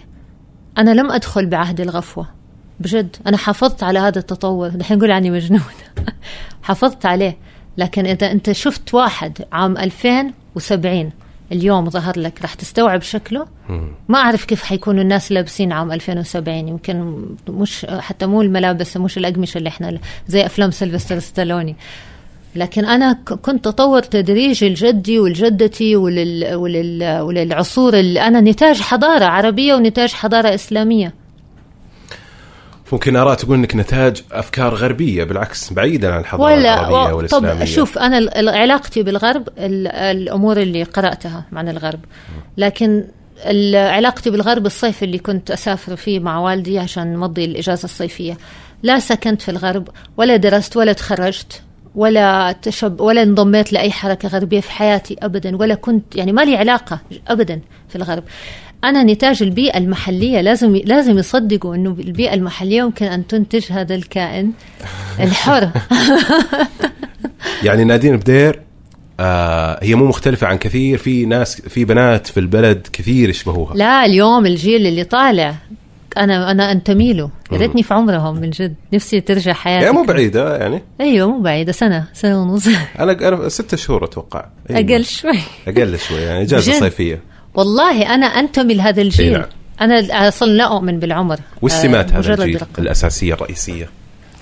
ال- هذه السمات اللي أنا كنت أقول لك عليها. عدم التبعية والشخصية القوية وأجمل شيء الشخصية القوية تخليك تعرف أنت إيش تبغى بالضبط. الهدف الواضح أمامهم ال- الحلم. عندهم أحلام مختلفة. ما في حلم واحد. إحنا مش فريق يعني كورة ولا قطيع غنم عشان كلنا نفكر نفس الحلم كلنا عندنا نفس الهدف كلنا نمشي, نمشي في نفس الوجهة.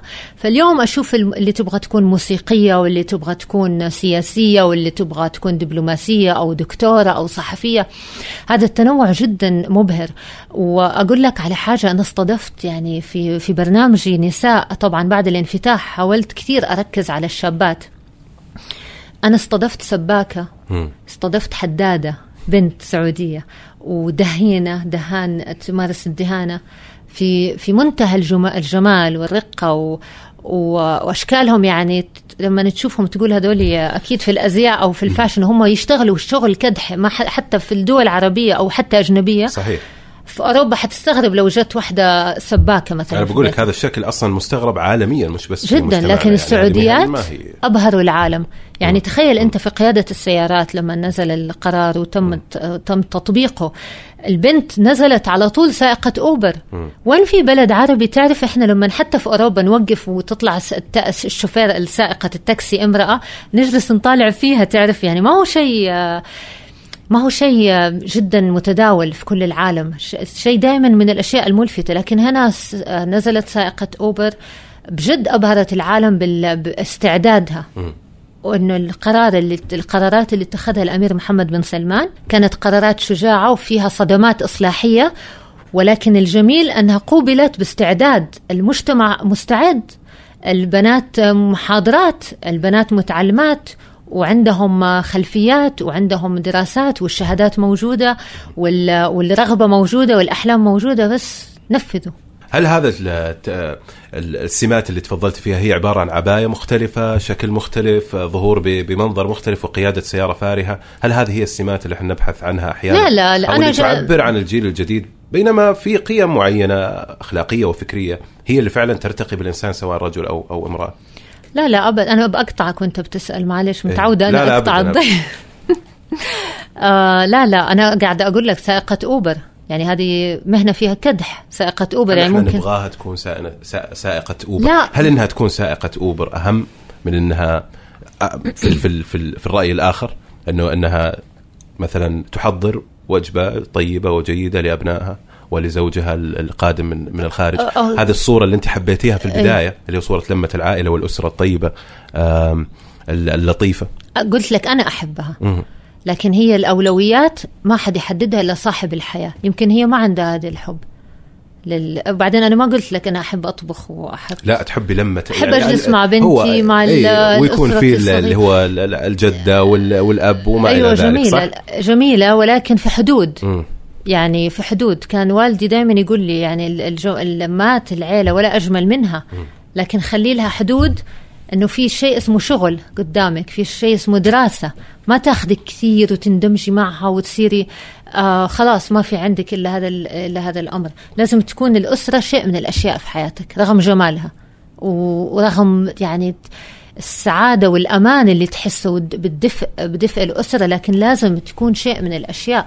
لا يتقل عن العمل نعم. عن نجاحك عن إثبات وجودك. فالأولوية اللي في حياة كل امرأة مختلفة. يعني في امرأة أولويتها العمل في امرأة تحب تدرس طول حياتها في امرأة تبغى تبغى بس تتزوج تبغى تكون ربة بيت. في يعني مختلفة هذه الأمور. ما أقدر أحكم ما أقدر أقول لك مين الأهم أبدا. يمكن لأنه عندها القدرة المرأة غير الرجل. يعني عندها القدرة أنها تكون هي محور البيت عندها القدرة أنها آه، تعطي هذه العاطفة للأبناء أو للزوج عندها هذه القدرة اللي مو موجودة عند الرجل. ليس من التكامل أنها تمارس دورها هذا آه، اللي قد ي... قد يعكر عليه؟ ولا خليني أقول لك كأنه ممكن ما تنتبه له أكثر لما آه، نراها سائقة مركبة لما نراها في في مثلا بناءة ولا سباكة ولا اللي يكون. ما تحس إنه في المعادلة هذه في شيء أهم من الآخر؟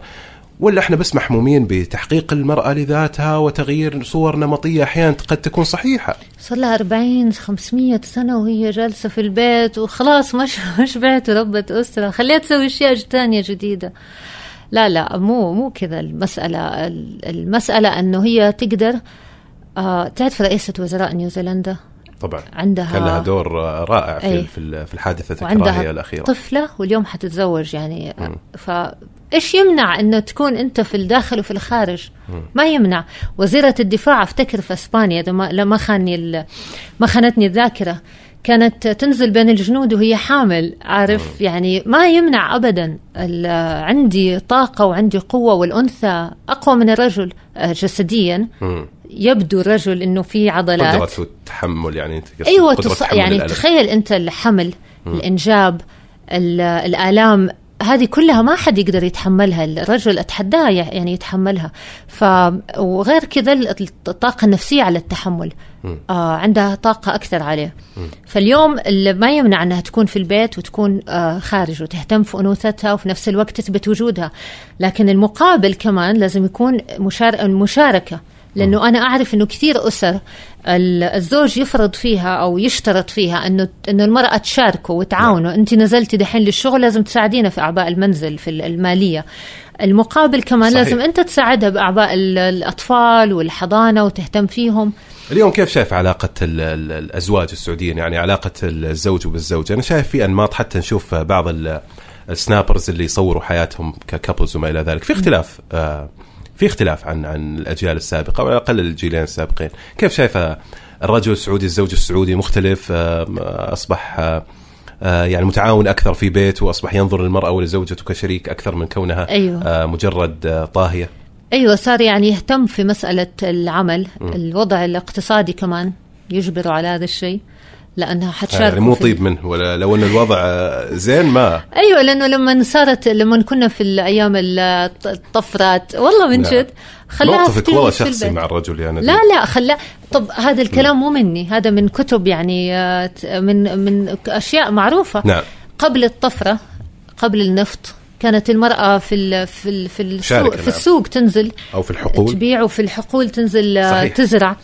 لما جات الطفرة آه، رجعها على البيت. دحين محتاجها لأنه لازم تشارك فصارت تشاركوا بال بأعباء المنزل وفي منهم بيتحملوا قروض وديون و... صحيح. من زمان بيتحملوا قروض وديون. أيوة، حتى هذه. يعني في في يا أنا أنا من جد يعني نفسي أوجه هذه الرسالة للنساء. ما تتحملي قرض أبدا ولا تشيلي ديون. خلاص عيشي بحدود آه، راتبك أو بحدود راتب هذا زوجك. النساء فقط ولا النساء؟ والرجال إيه. للعيلة إيه، نعم. عموما. يعني أشوف ناس رواتبهم أنا أعرف رواتبهم عادية جدا جدا. وتلقاهم راكبين سيارة فارهة وفيلا فارهة. ليش هذا كله؟ عشان البرستيج الاجتماعي مؤخر الليل لما تنام وتفكر بديون البنك ال- المجتمع ما حيجي معاك ويفكر. يعني حتجلس لحالك. أنت آه، شايل الهم لحالك وحتقصر عمرك وعلى إيش هذا كله؟ الحياة تغيرت وال- والفلل الكبيرة اللي كانوا أهالينا عايشين فيها ما في داعي إحنا كمان نعيش فيها. يعني كل جيل له آه، حتى بناؤه المعماري الخاص فيه. لازم حاجات كثيرة نغيرها في نمط حياتنا ك... كسعوديين اليوم. خلاص يعني راحت عهد ال... أنا جال أنا في بيت والدي آه، كن كان عندنا سبعة ثمانية عاملات منزليات هذه. ولما رحت دبي آه، سكنت في شقة صغيرة وغرفة نوم وصالة وما كان عندي ولا شغالة وكنت مستمتعة إني عايشة الحياة العادية الطبيعية اللي عايشينها النساء أو بنات العالم. اليوم لازم لازم لازم يكون دخلنا أو مصروفنا على قد دخلنا لكن اللي بيحصل العكس تماما. قضايا المطروحة على على طاولة اتجاهات كانت قضايا دائما تختص آه، تكلمت عن مهمة. آه، حدثت الآن قرارات سمحت بها مثل قيادة المرأة دور السينما آه، نوع من مشاركة آه، فاعلة للمرأة في المجتمع. هذه هذه القرارات الحمد لله اليوم نرى آه، قائد التغيير مملكتنا تت- تتغير تنهض أيضا وتمكن المرأة. وش القضايا القادمة؟ يعني في ناس تقول لك نادين بدير تغذت في في آه، في عشر سنوات على هذا النوع من القضايا. اليوم بعد ما أصبحت أشياء عادية ومسموح بها وش القادم؟ تعرف لما كنت أتغذى على قولهم شوف الكلمة يعني كنت أحيانا والله أطلع على في الحلقة في بدايتها أقول إحنا يا جماعة حنناقش اليوم هذه. هذه الموضوع هذه القضية وأنا أبغى أعتذر لنفسي وللعالم أنه أنا جالسة أناقش هذه البديهيات اللي أصغر مواطن في أصغر قرية بيتمتع فيها إحنا اليوم في الألفية الثالثة جالسين نناقشها ونشوف يعني مسموح فيها ولا لا؟ تطلع المرأة من البيت ولا ما تدخل البيت؟ المفروض أنه أنا كإعلامية اليوم أناقش أس- أشياء أكثر أهمية أكثر عمق من البديهيات اللي مشغولين فيها. فاليوم أنا مبسوطة لأني خلاص حرجع لدوري حتى حشوف ال ال- القضايا التنمية القضايا الحضارية ال ال وحاليا أنا مشغولة بالاحتفال بالبهجة. يعني ما في ما في حلقة ممكن أسويها بدون ما أشير للانفتاح والتغيير اللي قاعد يحصل. صراحة اللي صار اليوم انقلاب وحدث من فوق وقلب ال ال ال غير أقدارنا. الحمد لله. تركيز نادين أحيانا تتهم بتركيزها على قضايا آه، المرأة وأجزاء في جسد المرأة على أشياء معينة في في الشريعة وفي الدين وفي مسلمات قد تكون أحيانا عند البعض. تحب إنها تمشي في هذه الحارة في هذه السكة تحب إنها دائما تلقي الضوء على هذه ال- نعم. على هذا النوع من القضايا. هل البحث عن خبطة زي ما تفضلتي صحفية عن سبق صحفي عن عن شيء يوصل بس ولا فعلا أنت عندك شيء تعالجيه؟ الاثنين. الاثنين. كنت أبغى سبق صحفي لأني أحب أنا صحفية أبغى أشبع مه يعني فضولي الصحفي بتحقيق نجاح لكن كمان الشيء الثاني إنه أنت عشان تناقش قضية قبل اليوم في قانون يحميك. اليوم أنا عشان أقول المرأة تشتغل ماني محتاجة أجيب رأي دين. مو في قانون يقول لها روحي اشتغلي يعني إيش عارف؟ لكن في السابق كل قضية مربوطة في امرأة متعلقة برجل دين وبتفسير ديني. فكنا كثير آه، منغمسين في هذه في هذه الأمور الدينية وكنت محتاج أنت ترجع لرجل الدين ورأي الدين لأنك تنصدم آه، أو تصطدم دائما برأي ديني يقول لك إنه لا حرام السيدة تطلع أو حرام السيدة تشتغل أو حرام تسوق سيارة. هل غلط إنه أنا أرجع لديني في في بعض أمور حياتي أو أغلب أمور حياتي؟ لأنه هو دين معاملة أيضا. وإحنا في دولة مدنية المفروض وفيها قوانين قوانيننا. وإحنا إسلامية الشريعة، نعم. أي قوانيننا جاية من الشريعة طيب مو في قوانين قوانيننا جاية من فكون الشريعة رجال الدين كما وصفتيهم يعني آه لهم قول في كثير من من شؤون وزوايا حياتنا أيوة، ما راح هذا طبيعي تخلص. ومبرر ما حتخلص منهم أنا ليش تخلص؟ لا ننظر أنا لهم أنا اليوم نحتاج لا نخلص لا مو منهم؟ تخلص منهم هم كوجودهم بالعكس أنا اقصد. إيه يعني لا ك... لا ك...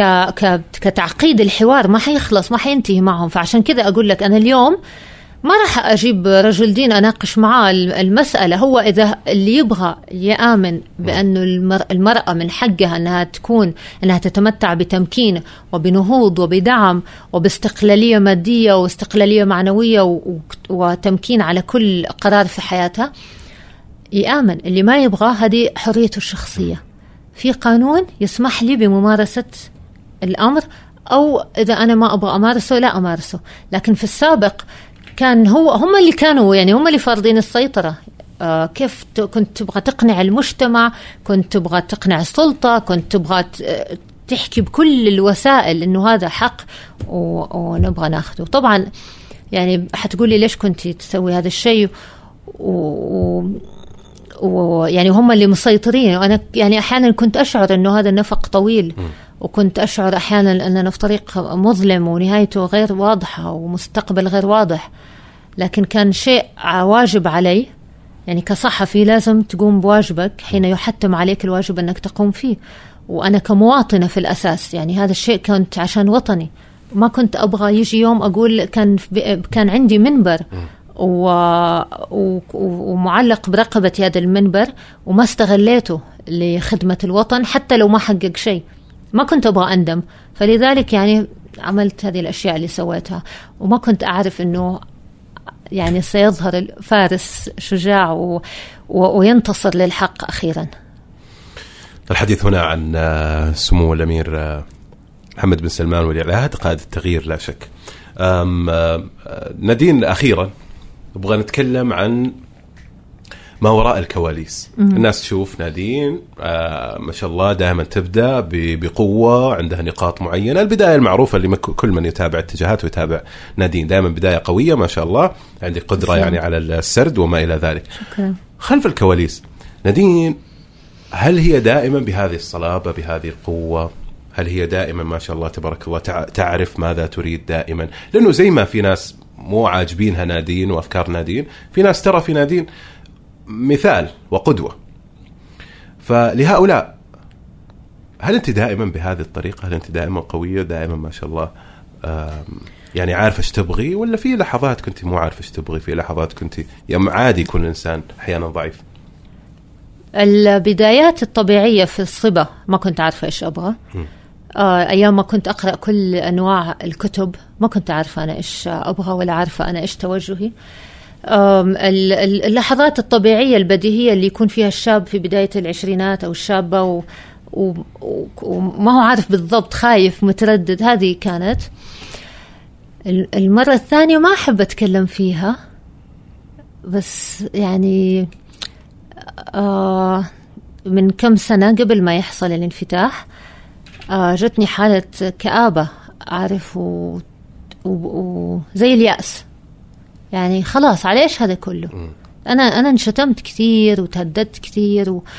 وعشت حياة غير طبيعية عشت بعيدة عن بلدي أو وفي بلدي في نفس الوقت لأنه كان شغلي كله عن بلدي القضايا القضايا كلها عن بلدي بس آه، وما. في نوبه اكتئاب نوعا ما. ما حصل التغيير يعني, يعني, شخصتي كاب... ك- لا لا. فعلا؟ لا لا لا مش الكآبة اللي أقصدها فيها يعني ما في لا لا أي عارفة. بس أنا الكآبة اللي أقصدها حزن. مم. يعني كنت حزينة. ليش هذا الشيء؟ ومتى حيحصل التغيير؟ طيب أنا أنا اللي عندي قلته. آه في كذا مكان تبغين نروح في الأخير؟ تتكلم بشكل عام عن شيء؟ بس أنا حابة أقول إنه كل الأشياء اللي عم- عملتها في حياتي آه كانت بدافع وطني. إلى اليوم وإلى بكرة. بلدي كان يعني هو الأساس وهو اللي كنت يعني أمشي و, و, و وكان يعني كان هو اللي يحركني. آه وهو اللي يلاحقني وين ما أروح جتني فرص كثيرة أنه أسكن مثلا في الخارج أو بحكم الإعلام يعني سهل جدا أبسط شيء أنك تلقى مثلا وظيفة وتعيش برا لكن كان دائما في شيء يعني يلحقني اسمه ال- الوطن وحب البلد وما أبغى أبعد عنه وأبغى أحب ناسي وأحب مجتمعي وأحس ب- بدفء لما أكون بين أهلي وما أحب الغ... ماني مصممة للغربة آه رغم رغم ال- كل هذه الصراعات. أيوه ابدا ماني مصممة الناس تشوفني صحيح أنا أحس نفسي قوية وأقدر أجابه. لكن حتى الناس اللي مختلفين عني يعني أخ... أشعر بدفء وأنا عايشة بينهم لأنهم من فصيلتي من أبناء بلدي. فهذا الشيء مستحيل يتعوض ولا راح تلاقيه في أي بلد في العالم. و... وناس أعرف أنا ش... نعم. من كتاب وإعلاميين سافروا وهاجروا وعاشوا بسعادة. أنا ما قدرت أحققها.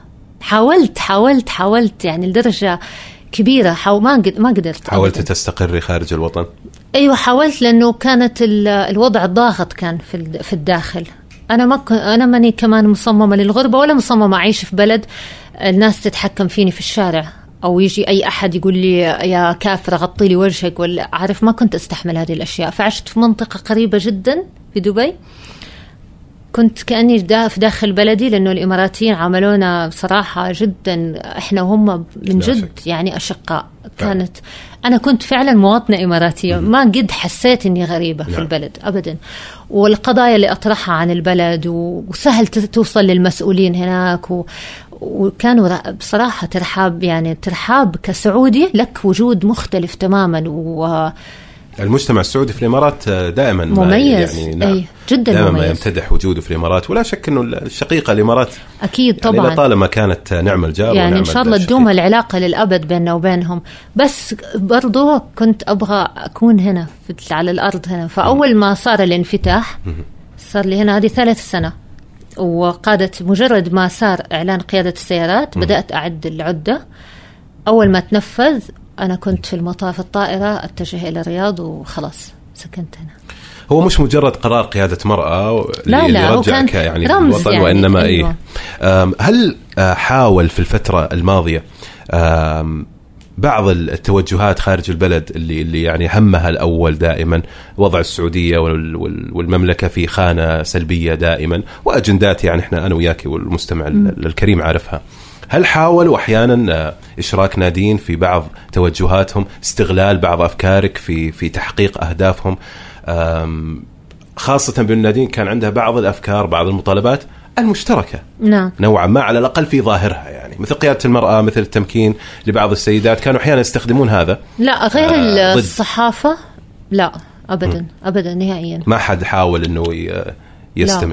هل حاولوا إنه يتواصلوا معك آه، مثلا آه، بعض الناشطات أو غيرهم أو الصحفيات لقنوات مختلفة بحيث إنه يجروك معهم إلى إلى إلى فكر لا، معين كانوا- إلى رأي معين؟ كانوا صحفيات يطلبوا يتكلموا عن قضايا معينة مثلا آه ومن كل العالم يعني و- ومعروفة القضايا اللي كانوا يتكلموا فيها هم كانوا حاصرين قضايا المرأة بقيادة السيارات. بس أنا حتى أيامها أيام, أيام ما كنت أنا متمردة وغضبانة لما كنت أتكلم مع صحفية مثلا أمريكية وأوروبية أقول لها أنت ليش تبغي بس تتكلمي عن قيادة السيارات؟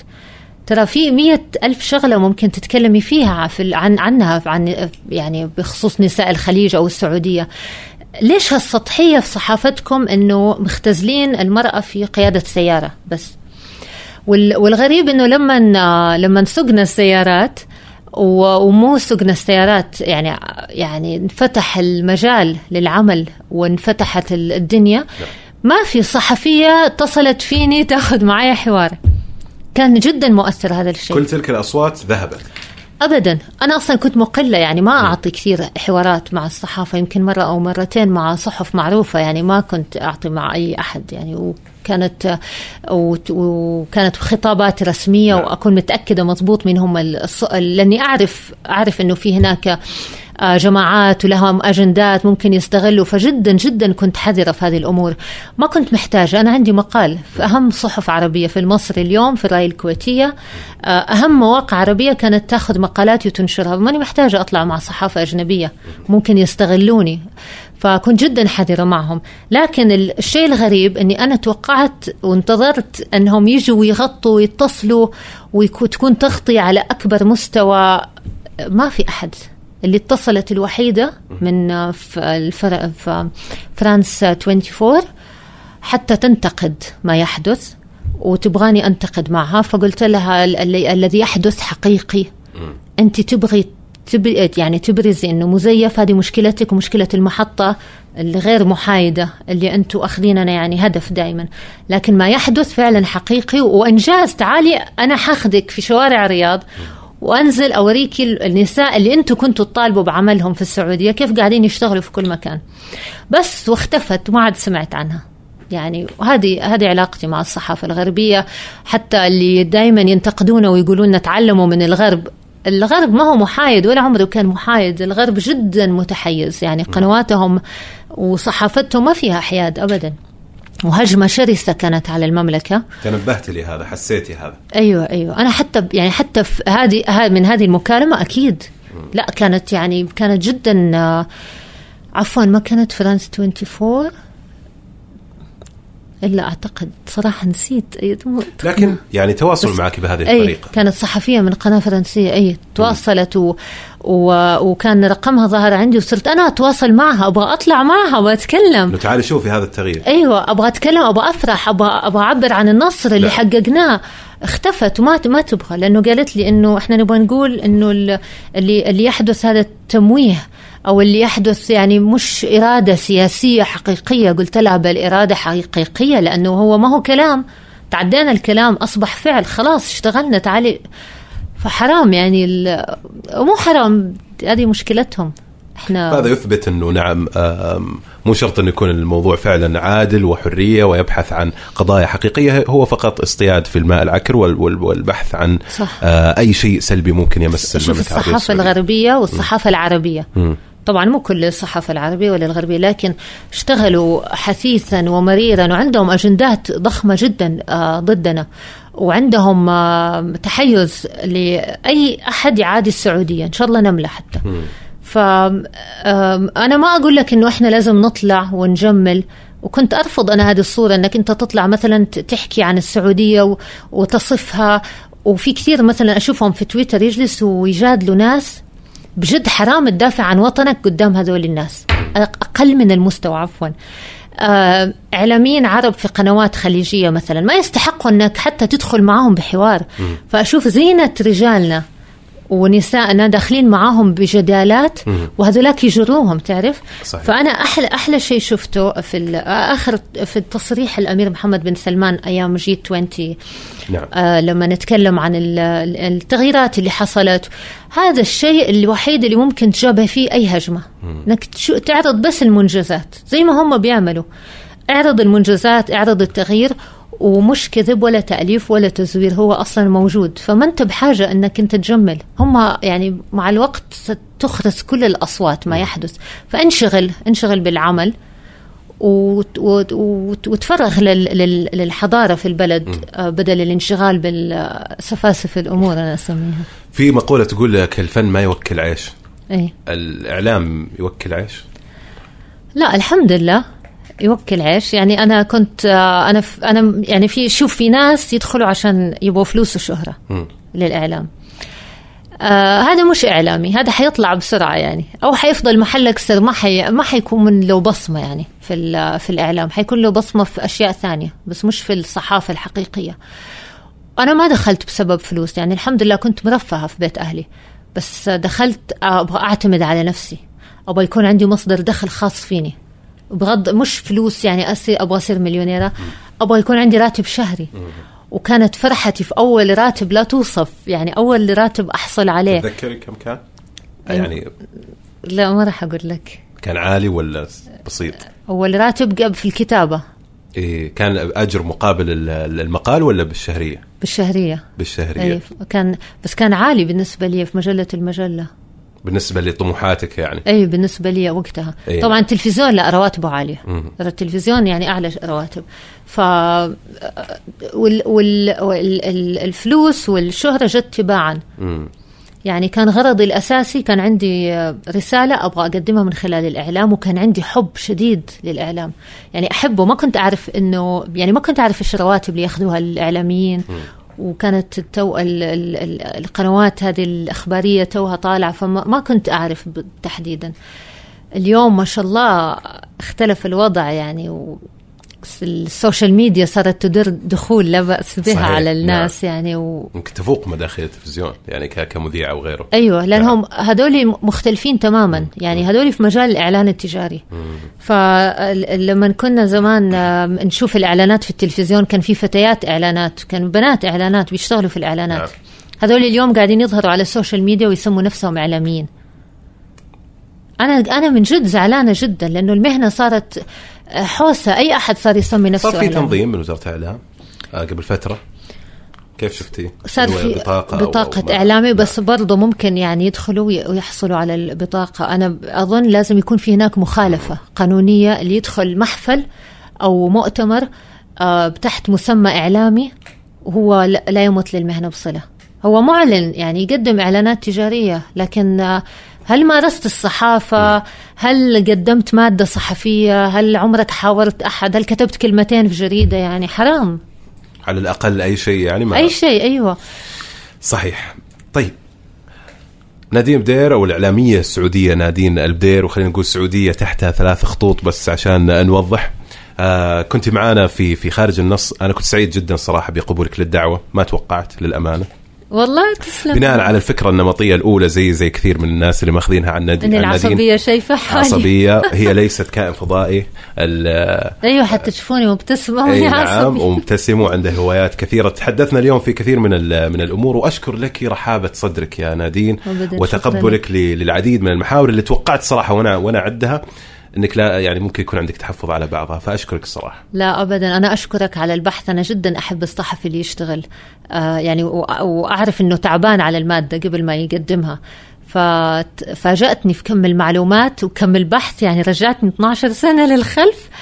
آه ما شاء الله عليك. وتاتشود وبرافو موفق وعنوان البرنامج خارج النص. يعني هذا هواي عارف؟ لا تقول لي إحنا نشبه بعض جاء على جاء على المود. نعم. طيب آه كان هذا بودكاست آه خارج النص آه وكنت أنا معاكم يزيد الراجحي. أشكركم على متابعتكم وأتمنى أتمنى إنكم تسمعوا محتوى الحلقة. حاول إنك أنت آه تسمع ال- ال- الأفكار داخل الحلقة بعيدا عن الأسماء والشخوص والأشكال والشخصيات. تعليقاتكم تهمني ودعمكم الله لا يحرمني منه. شكرا لكم.